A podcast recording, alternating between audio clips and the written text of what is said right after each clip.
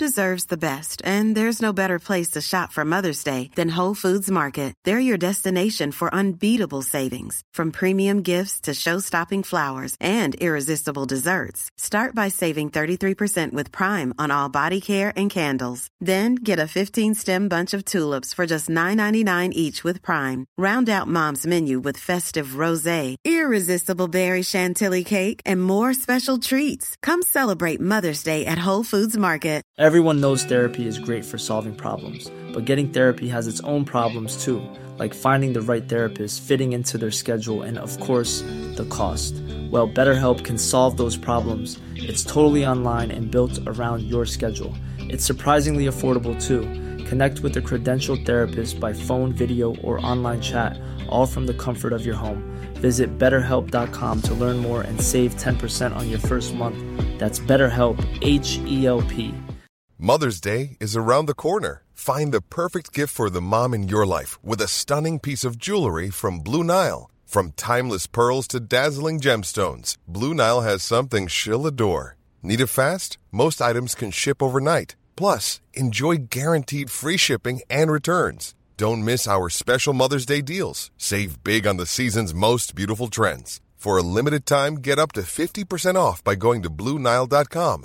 That's BlueNile.com.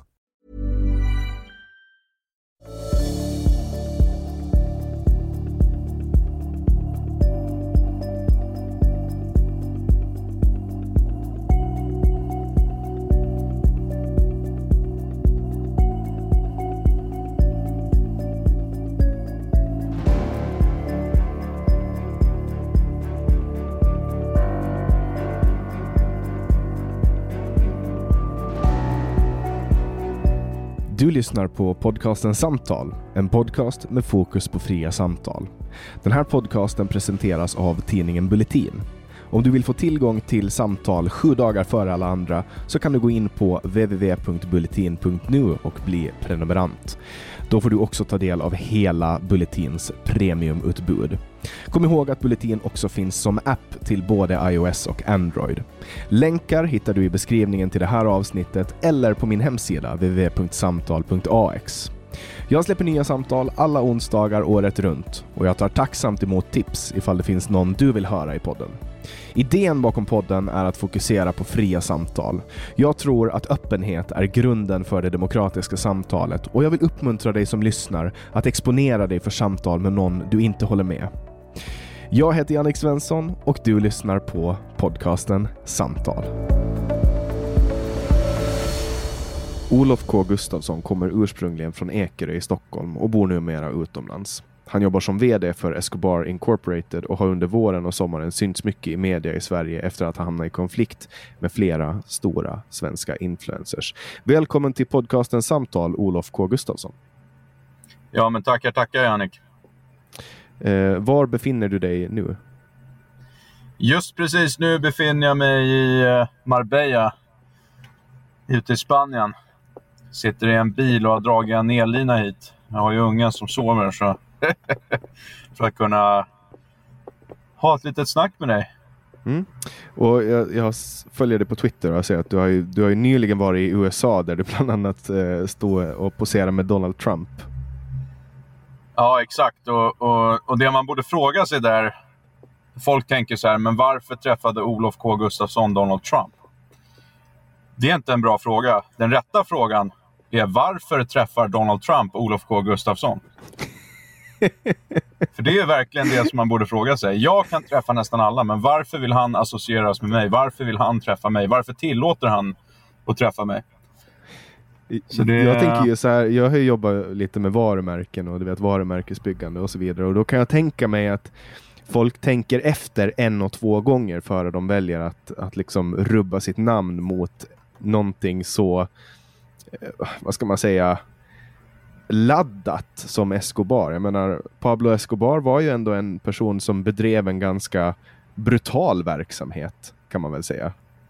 Ja, det var minst sagt brutalt. Och det som gör det extra jobbigt just nu, det är ju att vissa av de här personerna eh, fortfarande finns vid livet. Till exempel Roberto Escobar, hans bror. Eh, det gör det ju väldigt, lite väl nära till hans att det finns fortfarande, hans brorsa är fortfarande vid livet. så det gör det mer real. Eh, det gör det mer äkta än, eh, ja, än om alla skulle varit döda och vi bara pratade om någon person. Eh, så det, det är både bra och dåligt, men för det främsta så har det varit, det har varit riktigt, riktigt bra för, för min karriär. Eh, och jag har kunnat glida in på bananskal. Och, som sagt, det, det låter ju sinnessjukt, men, eh, men jag träffade Donald Trump. Och det här är efter att han har varit president, vilket är otroligt svårt. Du måste gå igenom bakgrundscheckar, bakgrundskontroller, du måste passera Secret Service. Det är en kontroll som görs på plats. Du får inte ha med din telefon, du inte får ingenting. Liksom. Uh, och jag satt ner och hade, hade en snackis med honom. Men det som är ännu mer spännande, och nu börjar folk tro att man är mytoman, men uh, jag har ett möte med honom 12 december i Miami. Uh, face to face. Och där hoppas jag att jag kan få spela in lite också och visa världen. Men uh, Var... försöker göra lite grejer med honom kan man säga. Vad snackade ni om när ni träffades då? Och vad var anledningen till att ni träffades? Jo, jag ville ju träffa hans eh, sociala media manager eh, Daniel Scavino. Eh, Daniel Scavino var också communications director for, for the White House, så att säga. Eh, det som är intressant med, med Daniel Scavino är att han är den enda, han är, han är inte så känd, men eh, han är den enda personen i Trump-cirkeln som var med från dag ett och som inte antingen har blivit sparkad eller sitter i fängelse. Så so that's my guy, bro. det låter ju som att man lever ganska farligt runt Donald Trump om man antingen blir sparkad eller hamnar i fängelse. Ja, det är alla förutom den här Daniel Scavino. Så det är han. Om man ska träffa någon så ska man träffa honom. Uh, och då, Det fick jag också på bild. Och, och vi fick en bra snackis.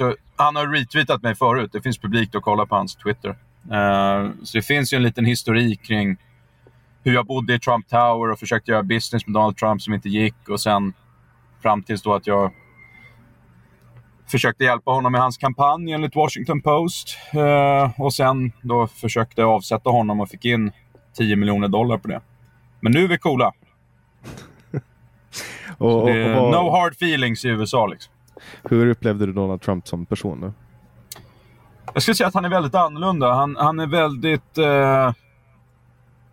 Först och främst, han kommer... Så länge han inte åker själv fast i, eller åker in i fängelse så kommer han med garanti och, och run i 2024. Eh, och då tror jag han blir president om, om det inte är något legalt som skulle hindra honom innan dess. Så att säga. Eh, men eh, han har, han har trimmat ner sig. Han har gått ner kanske 30 kilo. Eh, han har blivit slim.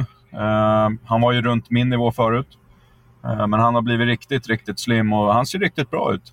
Lite mer, jag ska inte säga skygg, för det är inte Donald Trump. Men med Donald Trumps mått så var han lite skygg. Han var lite lite tillbakadragen nästan eh, och, och, och, hade bara sin innersta cirkel då såklart. Eh, ja, synligt kanske 10 stycken Secret Service, men det var väl kanske 30, 40, 50 där. Eh, men eh, annars så var det ju liksom han och, och hans son Erik Trump eh, och, och, och, frun och, och en annan kille och det är Daniel Scavino. Så väldigt litet team och såklart Rudy Giuliani var också på plats. mm. Vad, hur kändes han som person då?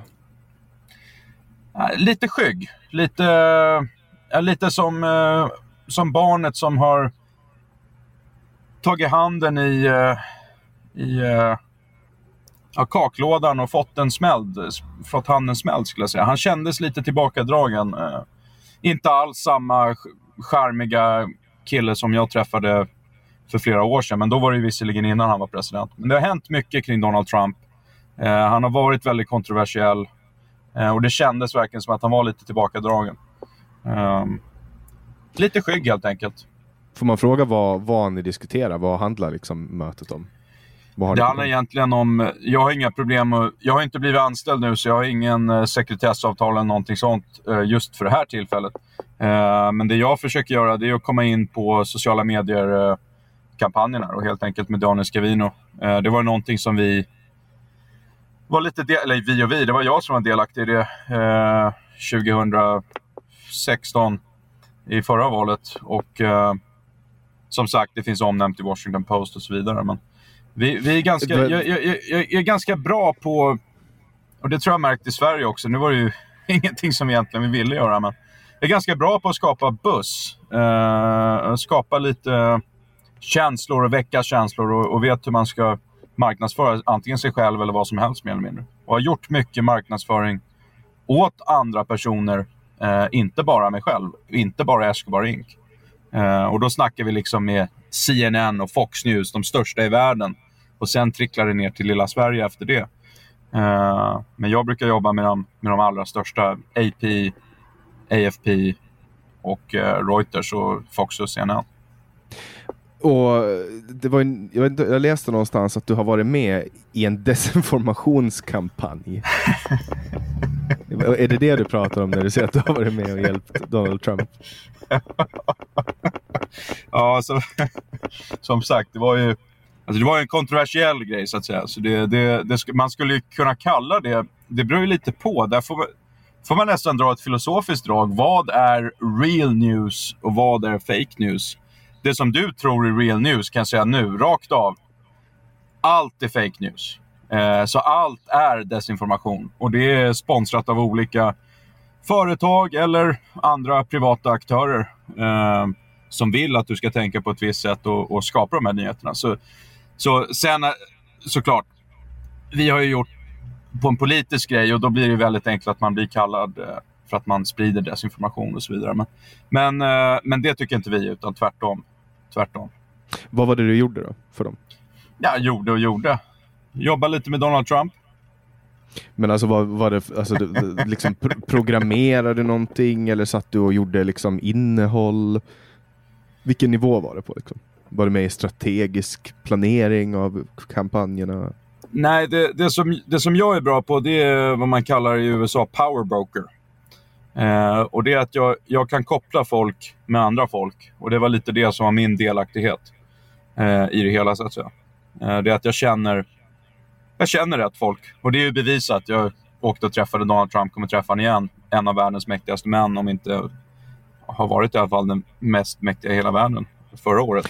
Det är många som anklagar dig för att vara mytoman och att du kör, att du hyr bilar och sådana grejer det är många som anklagar mig för allt möjligt. Och det är precis som jag sa, folk kommer tro att det är mytoman, men jag har ett möte med han i Miami 12 december och så enkelt är det med det. och det är ingen annan som har det, utan folk sitter, folk sitter hemma och, och de, de har lärt sig att vara källkritiska. Eh, och det är bra. Men eh, problemet är att källorna som du använder för din källkritik, de är fake news bro.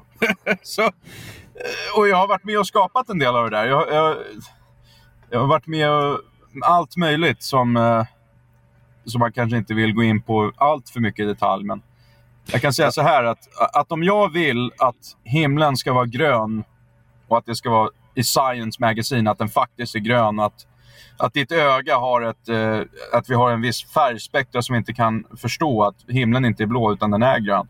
Då kommer den vara grön så länge det finns resurser bakom, så länge det finns pengar bakom. Det går att ändra allt och då menar jag allt. Och det är det som görs och det är det som är det sorgliga. För man tror att medicinsk eh, undersökning till exempel, man tror att det är äkta. Man tror att det är real, men det är inte det. Utan det, det, vilka är det som betalar för det? Det är de här stora bolagen. Och de skapar fake news för att forma för sina produkter. Och precis samma sak som om det skulle gynna någon att himlen är grön. Då så är himlen grön mannen. Då kör vi på det. och det är liksom USA-stilen som folk inte fattar att det här görs varje dag och det görs inte bara på politisk nivå. Det görs av de allra största bolagen. Vi pratar inte minst medicinska bolag, utan alla former av bolag. Men om vi, eh. om, om vi liksom går tillbaka till, till början då. Hur, det är propaganda eller... helt enkelt. Det är propaganda på hög nivå. Och det är så pass bra propaganda att du inte ens förstår att det är propaganda och det är det som är det farliga.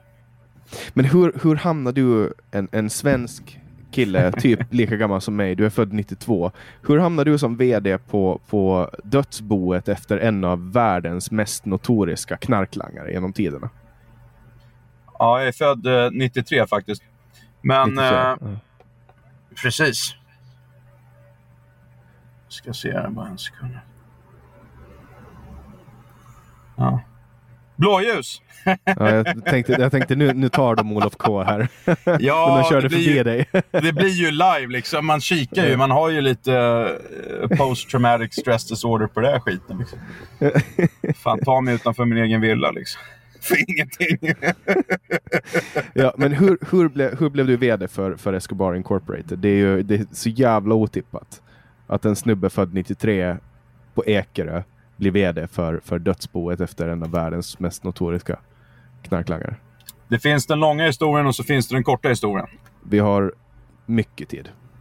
Då tar vi den långa. Um, det började liksom med att jag hade ett, ett driv för företagande. Um, min pappa han var, han skilde sig från min mamma när jag var sex år gammal. Uh, så vi hade... Hon hade det svårt. Min mamma hon, hon gillade inte Sverige. Hon kom från ett varmare klimat eh, nere i Mellanöstern på gränsen till Iran och eh, Sovjetunionen vid den tiden. Och Det var ju mer eller mindre den värsta plats man kunde vara på på 80-talet. Både Sovjetunionen och eh, Iran hade ju sina egna krig eh, däremellan. Eh, så hon eh, flyttade över. På en studs så flyttade hon över till USA eh, och lämnade mig då ensam med min farsa när jag var sex år gammal. Eh, det som hände då var att min, min pappa han var politiker. Han var en socialdemokrat. Eh, ganska högt uppsatt för att vara en ja, helt random guy. Så han, han blev till slut en eh, eh, ledamot i Stockholms läns landsting för Socialdemokraterna. Så han var en av 300 personer och sånt som satt och röstade för allting som har att göra med Stockholm och, och landstinget. Och det är, det är en ganska stor grej. Eh, med hjälp av det så kom jag in på många av de här eventsen och träffade politiker och, och fick se lite av den världen i Sverige. Det finns en helt långt utlägg man kan ta på det. Men, men det formade mig lite, för då såg jag liksom vilka som styrde. Jag träffade Mona Sahlin, jag träffade Per Nuder, jag träffade Thomas Bodström, jag har träffat eh, ja, mer eller mindre alla de Göran Persson. Eh, alla de stora ledarna har, har jag träffat på de här i Bommersvik, på deras event och grejer. För farsan tog med mig, han var ensamstående. Han var den enda mer eller mindre som var ensamstående. En, jag var enda barnet på de här konferenserna. Eh, och då såg jag liksom det som jag kallar two-faced shit. Jag, jag, såg hur, eh, hur de här socialdemokraterna eh, på Bommersvik festar loss och, och vi pratar om eh, allt möjligt. Liksom, galna fester. Och nu är jag ganska ung, tänkte att jag är tio år ungefär. Eh, jag hade ju sett upp till min farsa. Han var ju socialdemokrat och han hade sagt till mig att plugga bra och bli en advokat eller någonting sånt. Och jag tänkte att ja, det, det låter ju schysst. Liksom. Eh, sen insåg jag ju ganska snabbt att vänta lite, min farsa har inte de grejerna som jag vill ha. Och han lever inte det här livet som jag vill leva, utan han lever ett two-faced liv. Eh, han säger vissa grejer, men är en hypokrat och gör andra grejer. och sossarna då, samma sak där, från min egen personliga upplevelse. Eh, det var väldigt annorlunda. Eh, vi snackar på den nivån att de bjuder in liksom Jan-Ove Waldner för att spela pingis på Bommersvik och det är ju inte gratis. Världsmässor liksom. Eh, och det är så här, så här sinnessjuka grejer. Så då började jag få ett ganska stort hat emot eh, både min, min farsa då för att han var two-faced eh, och, och, även ja, lite Sverige skulle jag säga. Eh, så runt 13-årsåldern min pappa hade inte mycket pengar utan han han hade skulder och han hade problem. Så, så jag fick aldrig liksom de grejerna som jag ville ha. Eh, så jag hade ju, från runt 11 år så hade jag börjat sälja jultidningar och till och med delat ut reklam. Eh, och då pratade vi att jag tjänar 120 kronor i veckan eller någonting. Eh, då kan du tänka dig på vintermånaderna, jag måste gå och dela ut till 300 hushåll eh, reklam. Jag måste gå fram och tillbaka för att lasta den här vagnen. Gå igenom meterdjup snö ute på Ekerö. Eh, för att tjäna 100 spänn. Så kämpat väldigt hårt. Och sen då uppgraderat mig till att sälja jultidningar som var otroligt enkelt jämförelsevis. Eh, och fick lite, ja, lite mobiltelefoner och lite gadgets på det. Var en av de bästa säljarna för fem förlag som heter då. Och sen gått till att, nej men jag, jag vill köra mitt intresse och det är serietidningar. Eh, jag vill ha de bästa serietidningarna. Så det, det, det, började, mitt första bolag kom vid 13-årsåldern. Eh, och då var det att jag ville sälja så många serietidningar som möjligt för att köpa så många som möjligt för att sälja. För att sedan kunna köpa de här exklusiva dyrgriparna som nummer ett av Fantomen och främst nummer ett av Kalanka eh, 1948. Så det drevs av ett samlande. Eh, tyvärr så, så när jag hade tjänat de här pengarna eh, så fanns det ingen Kalanka nummer ett att köpa. Eh, och det lärde mig också ganska mycket grejer. Att även om du har miljoner miljoner så finns det inte till salu så finns det inte. Eh, nu har jag tre stycken Kalanka nummer ett, så jag har lyckats amassa det på auktioner och så vidare. Men det Du kan dö lycklig mycket- nu. Ja, ja, lycklig och lycklig, men man vill alltid ha fler och man vill alltid ha mer. Och det, och det är lite så här samlande genen att jag ville, jag ville nå till den punkten och jag var, jag var villig att göra vad som helst. Eh, så det började med att jag... Vid den här tiden så var det väldigt svårt att bygga hemsidor. Det gick inte att ladda ner eller gå och signa, bara skriva in din e-mailadress och få en webbshop. Du fick gå till biblioteket och låna en bok om dynamisk HTML i praktiken och sitta och knacka. Typ. Ja, inte riktigt, utan eh, det är en jäkla massa snutar. Men, ja, det var eh, ute efter dig. Ja, det är skönt när de kör förbi kanske. Eh, sen har jag haft diplomatiskt pass vid flera tillfällen, så det är ju ganska användbart kan man säga. Sådana tillfällen. Låter också som en helt galen mytomani-grej, men det är inte. Men eh, diplomatisk immunitet är bland det finaste som finns. Jag kan Eh. tänka mig att det är lite lättare i Dubai än vad det är i till exempel USA eller Marbella. Ja, det gäller ju att hitta en bra myndighet om man säger så. Sen får du ju lista ut steg 1, 2, 3 själv. Hur man får ett sånt pass. Eh, nej, men jag drevs liksom. Min drivkraft var att få den bästa samlingen av serier. Och då var jag tvungen att lära mig programmera, så jag lärde mig POP och MySQL. Eh, och såklart HTML och CSS. För att kunna bygga en bra sajt. Eh, och i samband med det tänkte jag, men jag kan ju jag kan ju sälja mina tjänster. Liksom. Jag kan ju sälja hemsidor. Så jag började sälja hemsidor för runt 5 000 kronor styck. Och det här är runt år 2005 någonting. Eh, och då var det ju inte så många personer som, som sålde hemsidor för de priserna. Utan då kostade det liksom 30-40 000 eh, plus moms för att få en hemsida gjord. Så jag var Och väldigt Då var, vi, då var vi liksom 12-13 års åldern, givet att vi är lika gamla. Precis, jag var aktiv då på POP-forum eh, under mitt nick, Olof Gustafsson. Eh, så allt finns liksom bevisat. Och jag nördade ner mig ganska mycket, men det, det drevs av intresset att jag ville sälja mina serier. Eh, jag ville skapa min egen webbutik, vilket jag gjorde. Eh, den kallades Seriehyllan. Och då kan du förstå arbetet. Jag var tvungen att koda min egen webbutik. Sen så var jag tvungen, efter att den var totalt färdigkodad, och då pratar vi ungefär ett sommarlov av kodande varje dag. Och först måste man lära sig att koda. så det är inte så här jätteenkel process. Men eh, sen var jag tvungen att lägga in varje serie, så jag var tvungen att scanna fram, bak, framsida och baksida. För jag hade ju då antika serier, så jag hade ju inte nya exemplar, utan det var massor med gamla som jag hade köpt på Blocket och andra. Eh, OLX tror jag hette då. Eh, så jag hade köpt så här stora partier av serier väldigt billigt och sen ville jag sälja dem styckvis för att tjäna pengar. Men eh, i alla fall så till slut så hade jag runt 13 000 produkter i butiken eh, och 13 000 serietidningar hemma. Och det var inte farsan så jätteglad över. Men eh, det blev ju en del och vi avsatte ju mycket av det genom att göra de här hemsidorna. Så jag fick ju in nästan, ja, det var ju, började kanske med en kund i månaden till kanske en kund i veckan. Eh, och det var ju bra pengar vid, vid min ålder, liksom, att få in Eh, 20 000 kronor per månad på, på att sälja hemsidor. Och, och så kanske en 15-20 000 per månad på, på serietidningar. Eh, I profit liksom. Så jag var väldigt nöjd med det. Eh, och satt och samlade pengar och, och bara samlade på mig serier och körde det racet i tre, fyra år. Liksom. Sen, eh, sen övergick vi till att publicera serier. Och det var när jag hade tillräckligt kapital. Då. Eh, så då köpte jag upp rättigheter till Michael Jackson som serietidning. Det var jag som släppte den. Eh, Twilight, Stephanie Meyer. Det var jag som släppte den. Eh, Simpsons. Eh, det var ju liksom min höjdpunkt då, som jag släppte. Eh, och i samband med det här så var jag så pass kulturellt intresserad att jag skapade mitt eget magasin rörande serier. Så vi hade en gratis... Eh, först kostade den pengar och vi, vi hade distribution till alla pressbyråer i hela Sverige och 7-Eleven. Eh, hel, hela stor distributionsnät. Eh, men eh, sen så gav vi bort den som en gratistidning. Och då blev det en riktigt succé.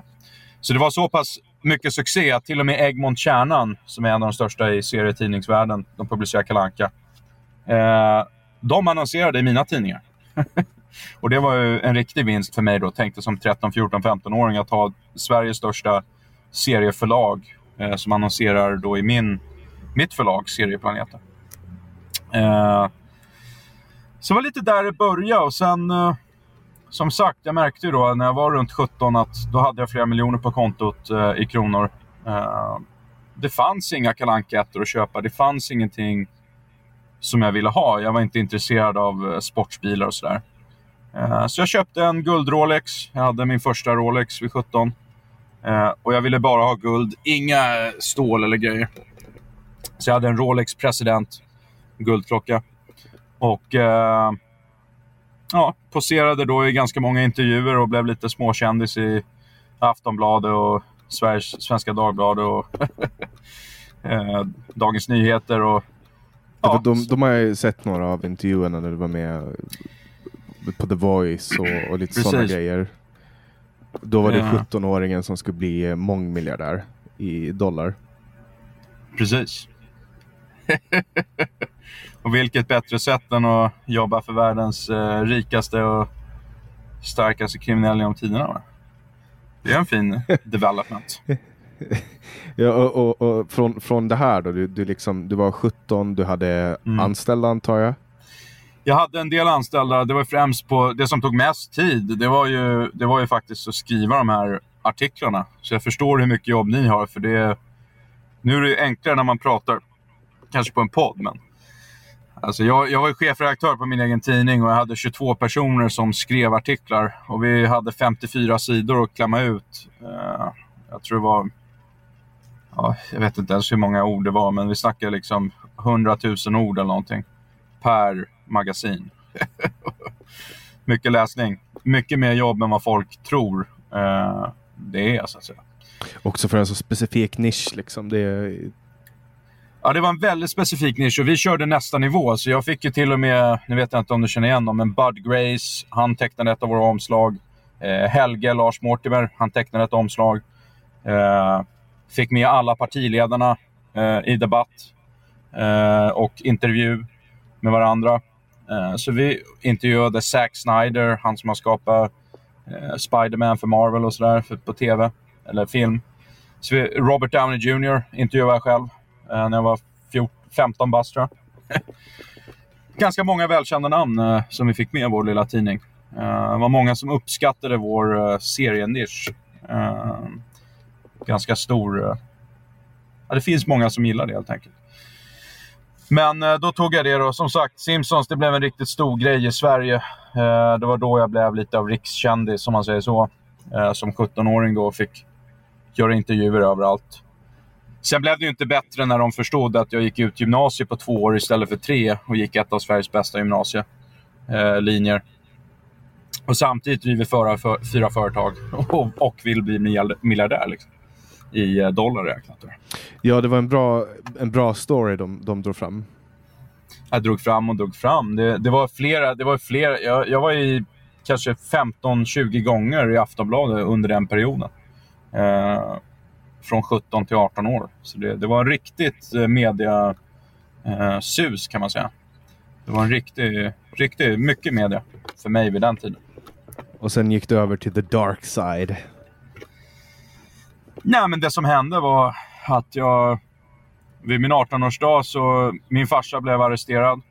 Eh, vi kom inte överens om eh, bolagen. Eh, han snodde mer eller mindre mina bolag och eh, snodde mina miljoner. Eh, och det är jobbigt att snacka om det än idag, men det, det är sanningen. var, var, nu, varför blev han arresterad? Eh, han blev arresterad för eh, misshandel som han hade begått mot mig då, och vapenbrott. Eh, så han hade ju Kalashnikov-patroner hemma. så nu har vi en bra relation, nu har vi en sund relation. Vi har haft det sedan 2017. Eh, men, men det gick ändå 6-7 år tills jag pratade med honom. Och det här, det här var på grund av bråk då om bolaget, eller? Det började ju där. Det, det har varit bråk ganska länge innan dess och det har ju varit mycket bolagsbeslut. För det som jag alltid sa till min farsa, det var att jag kommer aldrig lyssna på dig eftersom jag vill inte... Du har aldrig gjort någonting som är värt att lyssna på. Alltså jag har sett din karriär och, och det var ingenting för att vara besserwisser. Folk tror att jag är väldigt dryg och, och besserwisser, men alltså sitter jag och pratar med Donald Trump, då är det inte jag som snackar. Då, då, då håller jag käften, för han är, han är kung. Eh, det går inte att komma ifrån. Men sitter jag och pratar med till exempel en lärare i min skola. Eh, jag, ingen lärare som gillade mig, om vi säger så. För, för jag sa sanningen till dem att du ville ju inte bli lärare. Eh, det var ju inte din dröm. Eh, varför ska jag lyssna på en person som, var, som inte är engagerad i, i, i sitt yrke och, och som inte vill vara en lärare? Eh, och som dessutom, om vi bortser från engagemang, inte kan lära mig någonting. om vi ska ta det djupare filosofiska. Så jag var, jag var väldigt dryg, men ändå på en eh, på, på hög, hög intelligensnivå skulle jag säga.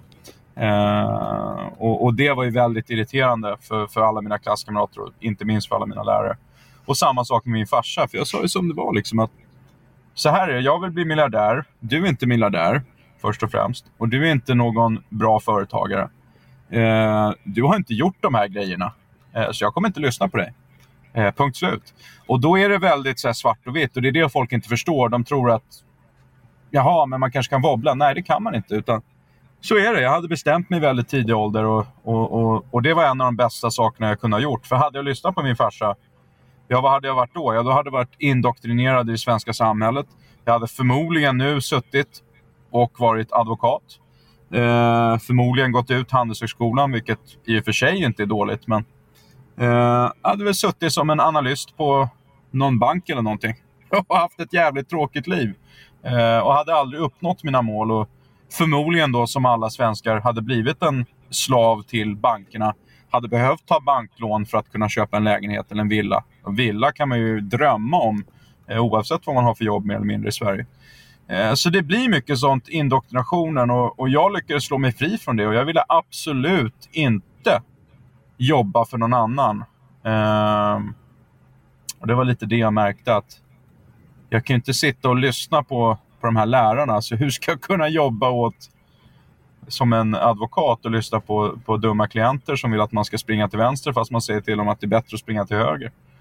Uh, så nej, det, det, det, var liksom, om man säger på utbildningskurvan så var det en rak linje. Jag skulle ha gått ut eh, Stockholms universitet och kört min uh, juristexamen. Jag skulle ha gått samtidigt Handelshögskolan och tagit min ekonomiexamen. Men uh, jag sket i allt det.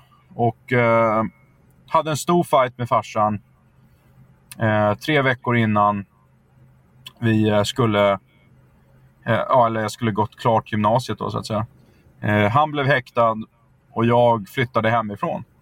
Eh, jag hade 8000 kronor på fickan som var cashen som jag hade hemma. Jag hade absolut inte planerat för det här eh, alls, utan då hade jag kunnat föra över eller på något sätt eh, tagit ut några pengar eller kunna tänka ut en lösning. Men det blev liksom the heat of the moment och det var 13 maj. Jag tror det till och med var en fredag eh, 2011. Eh, dagen innan min födelsedag som den här fighten kom. Och det var sista dagen jag såg honom till 2017. Så det gick ändå sex år tills att jag såg honom efter det. Eh, long story short så, så bestämde jag mig då efter att jag gick klart gymnasiet eh, att nej, jag, måste, jag flyttar till morsan och jag drar till LA. Eh, hade inga uppehållstillstånd, hade inga planer på hur jag skulle få det. Hade...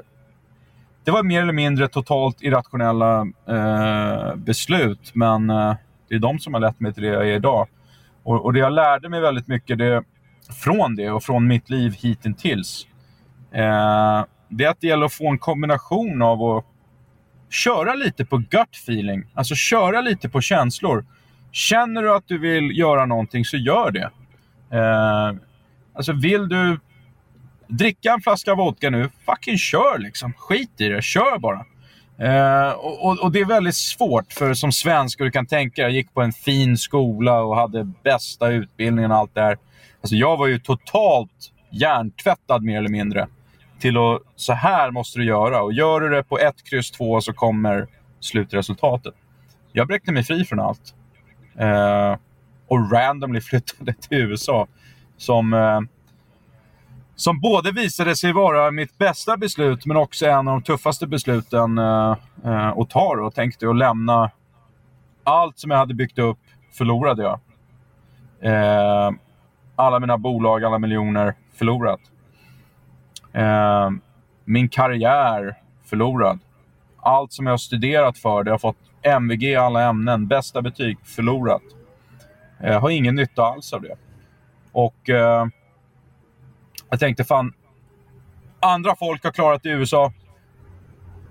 Det är USA som gäller liksom. Jag har ingenting att förlora. Eh, men sen var det inte så bra som jag hade förväntat mig när jag väl kom till USA om man säger så. Så du sitter på flyget, vad, vad tänker du då? Ja, det... Alltså jag var ganska känslomässigt avtrubbad redan vid det här tillfället. För jag hade ju fått så otroligt mycket näthat och hat från alla lärare och allting. Så, så jag tänkte inte så, så himla mycket på, på någonting alls förutom att jag kommer förmodligen aldrig återvända till Sverige. Liksom. Det var lite det som var det, var det svåraste. Uh, jag såg inte det på kartan att, att det ens fanns, inte ens som en turist, utan jag tänkte att fan nu, nu drar jag liksom. För det var ju det min morsa hade gjort, så jag gick lite i hennes fotsteg. Eh, 20 år tidigare, eller ja, 15 ungefär, innan, innan jag drog, så, så hade hon bara dragit och aldrig kommit tillbaka. Uh, history has a tendency to repeat itself. Så jag tänkte att fan, nu, nu är det min tur. Liksom. Nu är det jag som ska på den här... Nu är det jag som ska hoppa från plankan på båten, så att säga. Uh, ut till, uh, till hajarna. Och det var lite så. Vad var din plan? Du, du satt på flyget och funderade på... Ja, alltså, jag hade ju så här. Min plan var att jag tänkte jag starta upp ett bolag. Och jag gjorde det. Jag startade upp ett bolag i London som hette Heralion. Eh, och då tänkte vi att vi skulle distribuera teknik och jag tänkte fan det här kommer gå jättebra. Liksom. Eh, problemet var, det största problemet var att jag hade litat på min mamma. Eh, så min mamma hade då berättat för mig att Nej, men vi har köpt en stor lägenhet och det är, det är helt annorlunda från när du hade, vi hade besökt dem tidigare. Flera år tidigare. Eh, men när jag kom dit så fanns det inget rum för mig. Det fanns ingen plats för mig. Eh, utan hon bodde med sin man som var äldre och hon hade även min, eh, min halvsyrra som hade sitt rum och de hade sitt rum. Eh, och då så hade hon köpt en sån här beanbag. Och det är en sån här stor... Eh, ja, du kan tänka dig frigolitfylld... Eh, alltså en saccosäck? Tyg, tygsäck, exakt. Ja, saccosäck. Ja. Eh, så då sa hon liksom, här ska du sova och, och, och, så kommer vi fixa någonting till slut. Liksom. Du fick en saccosäck? Jag fick en saccosäck av morsan. Men det var, det var i Los Angeles. Liksom. Det, var i, det är ändå drömmen. Ja, drömmen och drömmen. Det blev ju mardrömmen för mig eh, på riktigt. Så blev det ju det. För det började ju med saccosäcken och där var det ju nice. Om man jämför med eh, steg två då. Och det blev ju liksom med morsan. Jag hade ju ingen privacy. Jag hade inte något rum. Jag hade ingenting i den här lägenheten. Eh, och det funkade ungefär i tio dagar. Så jag, vi snackade med morsan väldigt mycket och då sa jag liksom att... För hon, hon skyllde ju mycket på mig eh, under de här vårdnadstvisten då, så det var ju en vårdnadstvist. Hon ville ju ta över mig till USA redan när jag var 6-7 år gammal, när hon flyttade. Eh, och då hade ju Socialstyrelsen blivit involverad och då berättade jag för dem att jag vill hellre bo hos min pappa. Liksom. Jag tycker inte det här verkar trevligt att, att bo, i, eh, bo i Los Angeles. Det här verkar inte vara min eh, dröm eh, alls. Så jag hade valt min pappa då aktivt eh, vid den här tiden. Och eh, tyvärr då så, så blev det väldigt mycket skavsår då med mamman. Tänk dig själv, hon har inte sett mig sedan jag var nio år gammal. Och nu är jag en 18 år man jämfört med en nioårigt barn. Eh, hon behandlar mig fortfarande då som nioåring. Eh, och skyllde mycket på mig att det var jag som hade liksom förstört för henne och allt det där. Eh, de senaste tio åren av hennes liv. Men sanningen var ju den att det var hon som hade flyttat ifrån Sverige och det försökte jag ju säga då att liksom, det är du som flyttar från, från ditt eget barn så det är inte, det är inte jag som har gjort ett aktivt val. Det är klart att jag vill bo i Sverige, inte ett främmande land. Liksom. Men det hade hon väldigt svårt att förstå och ta hänsyn till. Eh, och då blev det en stor fight som slutade med att, att jag liksom flyttade ut därifrån. Eh, och då hade jag de här 800 dollarna på fickan. Eh, och då hade jag kollat på Craigslist och hittat ett kontor Först ville jag ha en lägenhet såklart med alla grejer och dusch och laga mat och grejer. Men det kostar ju flera tusen dollar per månad. Och då hittade jag en, eh, ett kontor som var runt en kvart från eh, där morsan bodde. Och eh, det här kontoret, han verkade schysst. Det var, han uthyrde det direkt och ägaren uthyrde det direkt på Craigslist. Det kostade 299 dollar i månaden. Eh, och jag tänkte, fan det här, det här har jag råd med. Liksom. Min telefon kostar 45 dollar i månaden. Kontoret var 299. Tänkte okej, okay, jag, har, jag har två månader liksom. Och sen kan jag figure it out. Sen kan jag för, kanske åka tillbaka till Sverige eller alltså whatever. Figure it out. Chilla här två månader. Kanske morsan blir mer chill. Eh, who knows? Men jag måste bort från den här... Det var så otroligt stressigt att vara runt mamma runt den tiden att det, det gick inte. Liksom. Eh, så jag flyttade ut helt enkelt. Och då var jag ensam. Så du kan tänka dig 18 år 18-årig kille som trodde han var the shit. Uh, trodde jag snackade jättebra, perfekt engelska. Visade sig att min engelska mer eller mindre var skit jämfört med amerikanernas. uh, trots att jag hade bästa ut, utbildningen. Uh, och det svåraste då, det var att jag då satt vid... Eh, jag hade det här kontoret och jag hade inga pengar då till eh, vare sig skrivbord. Eh, jag hade med mig min dator då, som jag hade från Sverige. Och eh, jag hade en telefon som min mamma hade gett mig när jag först kom till USA. Och jag hade telefonabonnemanget då, som jag betalade för varje månad.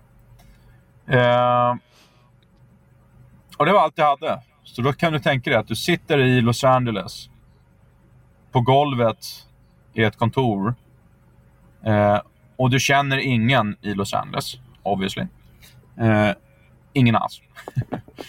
Och eh, du har ingenting som skulle kunna hjälpa dig att känna folk. Du kan inte gå ut och wine och dine folk. Och det blir väldigt limited options. Liksom. Det går inte att hänga på en klubb och hoppas att man hittar några nå coola filurer att göra business med. Som är rikingar. Liksom. Utan du är, du är mer eller mindre en hemlös luffare. Va? Eh, och det var det jag var. Men det insåg inte jag direkt. Utan jag trodde att nej, men det här kommer lösa sig. Så jag hade ändå en positiv eh, instinkt till det hela, skulle jag säga. Insikt och inblick. Jag tänkte att det här kommer ju, det kommer lösa sig till slut. Um, och så helt plötsligt då går vi från en månad framåt. Sen är det nästan två månader och då har jag lagt min sista peng på sista månadshyran. Vad gjorde Morsan du på dagarna? Inte... Vad sa du? Vad gjorde du på dagarna? Jag försökte göra business och, och det var otroligt svårt. Jag, jag tänkte att ja, jag kan sälja hemsidor och, och, det gick ju inte längre för då hade ju hemsidorna gått ner. Och I USA så kunde man bara starta det med... Det fanns inte i Sverige då vid den tiden att det var så enkelt att starta hemsidor. Eh, så jag tänkte att jag kunde starta upp någon av de grejerna som jag kände till. Men det enda jag kände till var ju serietidningar och bygga hemsidor. det är inte så jättebra kunskap. Och Sen hade jag ju såklart utbildning och sådär, men det hjälpte inte ett skit när det kommer till att tjäna pengar. Uh, så jag försökte med allt möjligt och det var ingenting som funkade. Liksom. Det var absolut ingenting som funkade. Ehm, uh, varje dag då så gick jag och käkade. Jag köpte en dollar bara uh, i, i, mat varje dag. Alltså. Köpte från Dollar Menu. Ibland två dollar om jag var skithungrig. Liksom. Uh, och det är en sann historia. Jag var tvungen att gå 30 minuter one way, ibland en timme beroende på hur, hur rapp jag var, till McDonalds och en timme tillbaka. Uh, du har ju bränt här... bort de kalorierna. Ja, brände dem. Ja, mer eller mindre. Och Det var därför jag försökte köra så fettigt som möjligt. Liksom. Jag, jag brukade ju aldrig gilla det. Jag var lite av ett träningsfreak när jag var 17 bast. Alltså jag hade ju, tränade 5-6 gånger per vecka. Liksom. Men eh, nu var det tvärtom. Ingen träning och försöka röra sig så lite som möjligt. Eh, mer eller mindre fast i det här rummet som var mitt kontor. Du får inte sova i ett kontor, det är inte tillåtet i USA. Eh, men jag hade ju ingen bil, så det var ingen som visste om jag sov där eller inte. Va? Så länge du stänger av ljusen så är det ingen, ingen som vet vad, om det är någon där eller inte. Så det var lite så inkognito. Men eh, då gick jag till McDonalds varje dag och käkade där, käkade på Donken liksom. Eh, och ingen, inga menyer eller någonting fancy. Försökte snatta läsk och ja, få i mig kalorier liksom. Eh, så jag var en läsksnattare, pissluffare, hemlös pissluffare liksom. Eh, mer eller mindre. Och, och, Och sanningen är den att jag snattade grejer i butiker också, liksom, bara för överlevnad. Eh, det var liksom på den nivån. Eh, och det, det, det, fanns inget sätt för mig att förvärva de där produkterna. Men eh, eh, när, jag, när jag var i den här butiken, då, då heter den CVS och den är precis bredvid McDonalds. Och det är ungefär... Ja, det, är, det är som en större livsmedelsbutik, fast mer inriktad på, på lite gadgets och andra grejer. Så de har lite teknik där. Men då var jag där en dag och tänkte, fan, vad, finns det någonting här som jag kan tjäna pengar på? Alltså, det måste finnas någonting. Och jag var verkligen desperat. Nu snackar vi... Jag har lagt ner pengarna. Om 30 dagar så har jag inga stålar så kommer jag bli utkastad från mitt kontor. Liksom. Det här är i USA. Det blir utkastad direkt. Uh, och speciellt om de öppnar upp mitt kontor och märker att ah, men shit, det bor ju en kille här. Liksom. så jag hittade en, en liten pryl som, uh, som hette Magic Jack. Uh, och Det var en, en liten pryl som man kunde köpa. Och så kunde du installera det i din eh, telefonlina. Och helt plötsligt så, så har du voice over IP, så du har telefoni över internet. Eh, och behöver inte betala telefoniräkningar, utan du är, inga telefonabonnemang, utan bara eh, att du betalar den här lilla dosan så att säga. Eh, och sen är det en månadsavgift som är mycket, mycket mindre än vad telefonabonnemangen kostar. Ungefär som en Netflix-subskription, 5 dollar i månaden. Eh, och när du köper den här dosan så ingick då ett år. Jag tror den kostar runt 50 dollar den här dosan. Eh, retail price. Då. tänkte jag, men det här är ju någonting som är... Det här kan man sälja liksom. Innan dess så hade jag tänkt på alla de här stora koncepten att ja, men jag ska försöka göra det här, jag ska göra det här. Ingenting funkar. Jag ville liksom göra någon invention eller någonting, men jag hade inga stålar, så ingenting funkar. Men då kommer vi in på, på den här Magic Jack-grejen. Och eh, jag tänkte, fan jag kan sälja det här till gamla kärringar. Liksom. Det finns någon kärring som kommer vilja köpa det här i USA. Det är någon som inte vill ha... Jag kommer kunna övertala någon. Så jag började ringa då, samtal. Jag gick in på White Pages liksom och började kolla upp 80 plus. Eh, var min eh, kategori. Och främst kärringar, för de kan man ju sitta och snacka med. De är ju lonely. Eh, de, de, är ensamma, samma som jag var. Eh, och det är skönt att sitta och prata med en, med en tant. Liksom.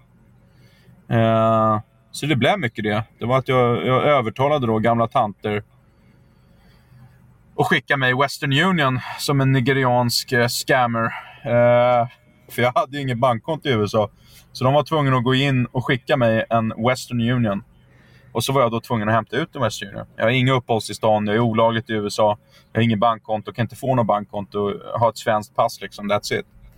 Eh, och då snackade jag med min första kärring. Eh, jag fick napp nästan direkt. Den, den allra, allra första som jag ringde, det var ingenting. Men andra eller tredje som jag fick på kroken, där, där blev det liksom ett, ett ganska starkt napp. Och då sålde jag de här för liksom 100, beroende på hur mycket jag kunde få, få ut av, av kärringarna, men mellan 100 och 150 dollar. Så jag tjänade mellan 50 och 100 dollar per enhet. Eh, och då återförsäljer jag då en, en grej som redan fanns på varje Walmart och CVS i, i hela USA. Men, men de känner inte till det. det. Det var ingen som hade en kännedom om den här produkten. Eh, så jag sålde då en produkt som jag köpte från en vanlig butik utan någon discount och sålde vidare den då till, till gamla tanter. Liksom.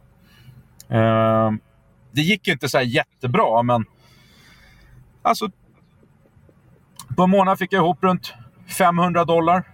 Eh, någonting sånt. Så jag lyckades sälja ändå runt, runt 10 sådana här. Så det är en varannan dag, var tredje dag. Uh, och, det var väldigt långa samtal. Då. Nu snackar vi en eller två timmar per försäljning då, för att prata med de här tanterna och få dem att gå till Western Union. och ja, Hela den skiten är jobbig liksom, för de här. Uh, det, det, är inte normalt. Och Sen ska de då skicka pengarna till Olof Gustafsson i Agora Hills, Kalifornien för cash pickup. det låter ju jävligt fucking shady. Det låter ju ja, som det en... låter lite suspekt alltså. Ja, alltså det är ju... det är ju inte så här något safe mentalt sett liksom. Köper från en random kille som ringer mitt i, på kvällen liksom och snackar skiten en, en och en halv timme. Skickar en fucking Western Union liksom. Så, För att få en enhet som de knappast kan använda sen. ja, det gick bra för dem. Jag, jag körde ju lite support för dem också, så jag lärde dem hur man installerar skiten och allt det där. Så det var ju flera, vi snackar flera timmar per tant bara för att, för att få en deal. Alltså. Uh, men det var där jag lärde mig riktigt det engelska språket. För jag fick den här interaktionen med, med riktiga amerikaner. Uh, och, och, och, lärde mig att prata perfekt engelska mer eller mindre efter några månader bara. Uh, men det här pågick då i ett år. Så jag sålde de här jävla IP-telefoni till ett år. Och det är absolut inte mitt drömjobb kan man säga. Uh... och då Flyttade du in då... i en lägenhet eller bodde du kvar på kontoret? Ja, jag var ju så jävla dålig på att sälja dem där att jag inte hade några stålar till någon annan plats. Utan jag tjänade bara 500 dollar i månaden i ett år. Uh, så jag pratar 5000 spänn som jag tjänade i ett år. Jag hade kunnat sjukskriva mig i Sverige och fått mer pengar. Liksom. Men uh, det gjorde jag aldrig. Jag tog aldrig ut några bidragspengar och jag ville aldrig ha någonting att göra med Sverige mer. Eh, utan jag, jag fortsatte att kämpa på. Och det blev liksom en så evighetskamp. det kändes som det för mig att ha gått från ett väldigt hektiskt liv till, till att sitta och försöka sälja tanter på den här skiten. Eh, och att det var min nya vardag var helt oförståeligt. Eh, så det var en väldigt depressiv period för mig. Det var en väldigt tråkig period. Eh, ja, som sagt, sover på golvet och det gick ju liksom mer eller mindre ett år utan att jag duschade där. Uh, hade, du, hade du tid för att träffa vänner, alltså lära känna nya folk? Eller? Inga alls. Jag hade inga pengar för att gå ut någonstans. Jag hade inga pengar att göra någonting. Uh, mina vänner var de här tanterna över telefonen. Liksom. Uh, träffade inte en enda person under ett och ett halvt år. Förutom de som man interagerar med genom att vara på McDonalds eller butiken. Liksom. Så det var en väldigt sorglig period i mitt liv, ska jag säga. Men det var den perioden som stärkte mig, för då lyckades jag från ingenting skapa eh, pengar. Från, från ingenting. Alltså, världens dummaste grej. Liksom. Eh, och sen då, då, efter ett tag, när jag började öppna ögonen till mina omgivningar, vilket var väldigt svårt för mig att göra. Och, och, och, och se på grejer med ett nytt perspektiv. Eh, se på affärer och, på ett helt annorlunda sätt. Och förstå att 99% av affärsidéer är skit. Liksom. Allt som man tänker är skräp. Eh, du behöver inte hitta på hjulet på nytt. Liksom. Och det var det tanket jag hade. Jag hade det här innovativa tänket. Jag var ju till och med med liksom, i uppfinningsförbund eller vad det hette. Eh, alltså, jag var riktigt innovativ, men jag var tvungen att dra bort allt det och bara tänka, fan hur tjänar jag pengar för idag? Liksom? Jag, behöver ju, jag behöver ha en McDonalds i magen, liksom. det kurrar. Eh, vad gör jag? Och efter att ha gjort det här ett år så kom det en dag och då har jag gått ett år. Det sägs att man kan lära en, en apa efter tio gånger repetition. Tio gånger så kan du repetera en rörelse så kan en apa lära sig det. Det tog mig ett år att öppna upp ögonen och förstå och kolla runt omkring mig. Och en natt som jag gick ut, då, då såg jag liksom att jag tänkte, men vad gör alla de här businesserna runt oss? Förutom McDonalds då, för det kommer jag aldrig kunna starta. Jag har inte kapital för att köpa ett franchise. Så jag började kolla varenda business i mitt område, mitt närområde. Så jag gick runt och kollade. Vad gör de här företagen egentligen? Hur tjänar de pengar? Varför finns de här? Det här är ju dyrt. Sitter du bredvid McDonalds, då är du ju top notch. Vad, vad gör de för någonting? Jag blev intresserad på liksom market research runt mitt närområde. Eh, och då tänkte jag så här, att jag såg ett kontor eh, som inte var, det var inte den största byggnaden. För det är ingenting som jag skulle kunna åstadkomma. Har de en hel byggnad, har de en hel McDonalds-byggnad, det är flera miljoner dollar värde liksom, i USA. Har de en hel eh, Office-byggnad, eh, eh, kontorsbyggnad. Det är största bolagen. Nu snackar vi IBM och Microsoft och dem. Det är inte min nivå. Liksom. Så jag kollade, vad finns det för små business, men som ändå är stora? Eh, och då var det ett bolag som verkligen... Det var ett litet så här strip mall som det heter. Så det var ett litet shoppingcenter. Eh, på vägen tillbaka från eh, McDonalds på andra sidan gatan, som var min gata då. Eh, ja, det var inte, inte bästa location, men just det här kontoret, det var kanske åtta kontor, Eh, eller åtta butiker snarare. Det var så här butikskontor, så det var från gatunivå som man kom in till dem. Det var ett av dem som stack ut. Alla de här var vanliga affärer. De, det var lite dry cleaning, det var någon som sålde lite gamla mynt, numismatiska mynt och sådär. Lite sådana grejer. Men sen var det ett kontor där de hade fucking marmor på väggarna man. Och då gick jag in och kollade. Jag bara, men det här, och det är på natten då, så jag, ser, jag ser ut som en tjuv. Liksom. men jag kollade liksom och försökte se. Fan, de har ju svart marmor längs med väggarna inuti, utanpå. De har guldlogga. De här killarna tjänar pengar. Det finns fucking cash här. De gör någonting rätt. Jag vet inte vad de gör. Jag vill inte nämna deras namn nu, men det var liksom ett financial i namnet. Så de hade ett, ett generiskt namn med financial. Så jag bara, jag vet inte vad de gör. Men jag vet att de inte är en bank. Jag vet att de inte är någon stor bank. Jag har aldrig hört talas om det här bolaget. De har en location och det är den här. Och det är en prime location. De har fucking marmor på väggen. Jag måste ta mig en dusch. Jag måste fucking ta mig en dusch. Jag måste gå och snacka med de här lirarna. Eh, så följande dag, dagen efter. Och det här är efter att ha passerat deras kontor utan att ha sett det här i över ett år. Varje dag. Fram och tillbaka. Värre än en apa. Eh,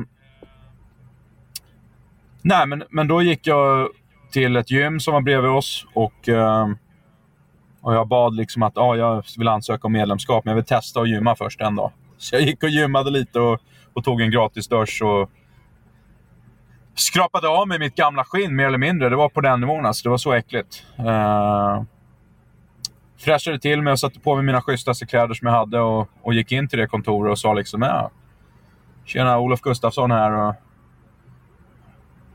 en lokal business liksom. Vi har vårt kontor lite längre bort här. Och tänkte bara se vad ni håller på med. Och då träffade jag den allra schysstaste en av de schysstaste killarna jag någonsin har träffat som, som verkligen bjöd in mig och, och, och berättade lite vad de gjorde. Eh, och Då sa han att ja, vi är ett låneföretag. Vi är utlån till till folk. Vi, vi refinansar, så vi, eh, vi finansierar olika, alla olika former av lån och ger folk mer pengar. Liksom. Okej. Okay. Eh, hur får ni in era kunder då? frågar Ja, det är främst att vi köper de här eh, listorna. Liksom. Och då slog jag till med ett ljug. Då. Ja, perfekt, men det är samma business som vi kör. Vi kör också lead generation. Eh, så jag bara, men det är exakt, det är exakt samma sak som vi gör. Det har vi gjort i flera år. Liksom. No problems. Hur mycket betalar ni per lead? Ja, vi kan ge 20 dollar på en exclusive lead. Jag bara, okej, okay, inga problem. Uh, och, och en lead är alltså en, en kund, en, ett prospekt, en eventuell kund som någon kan ringa?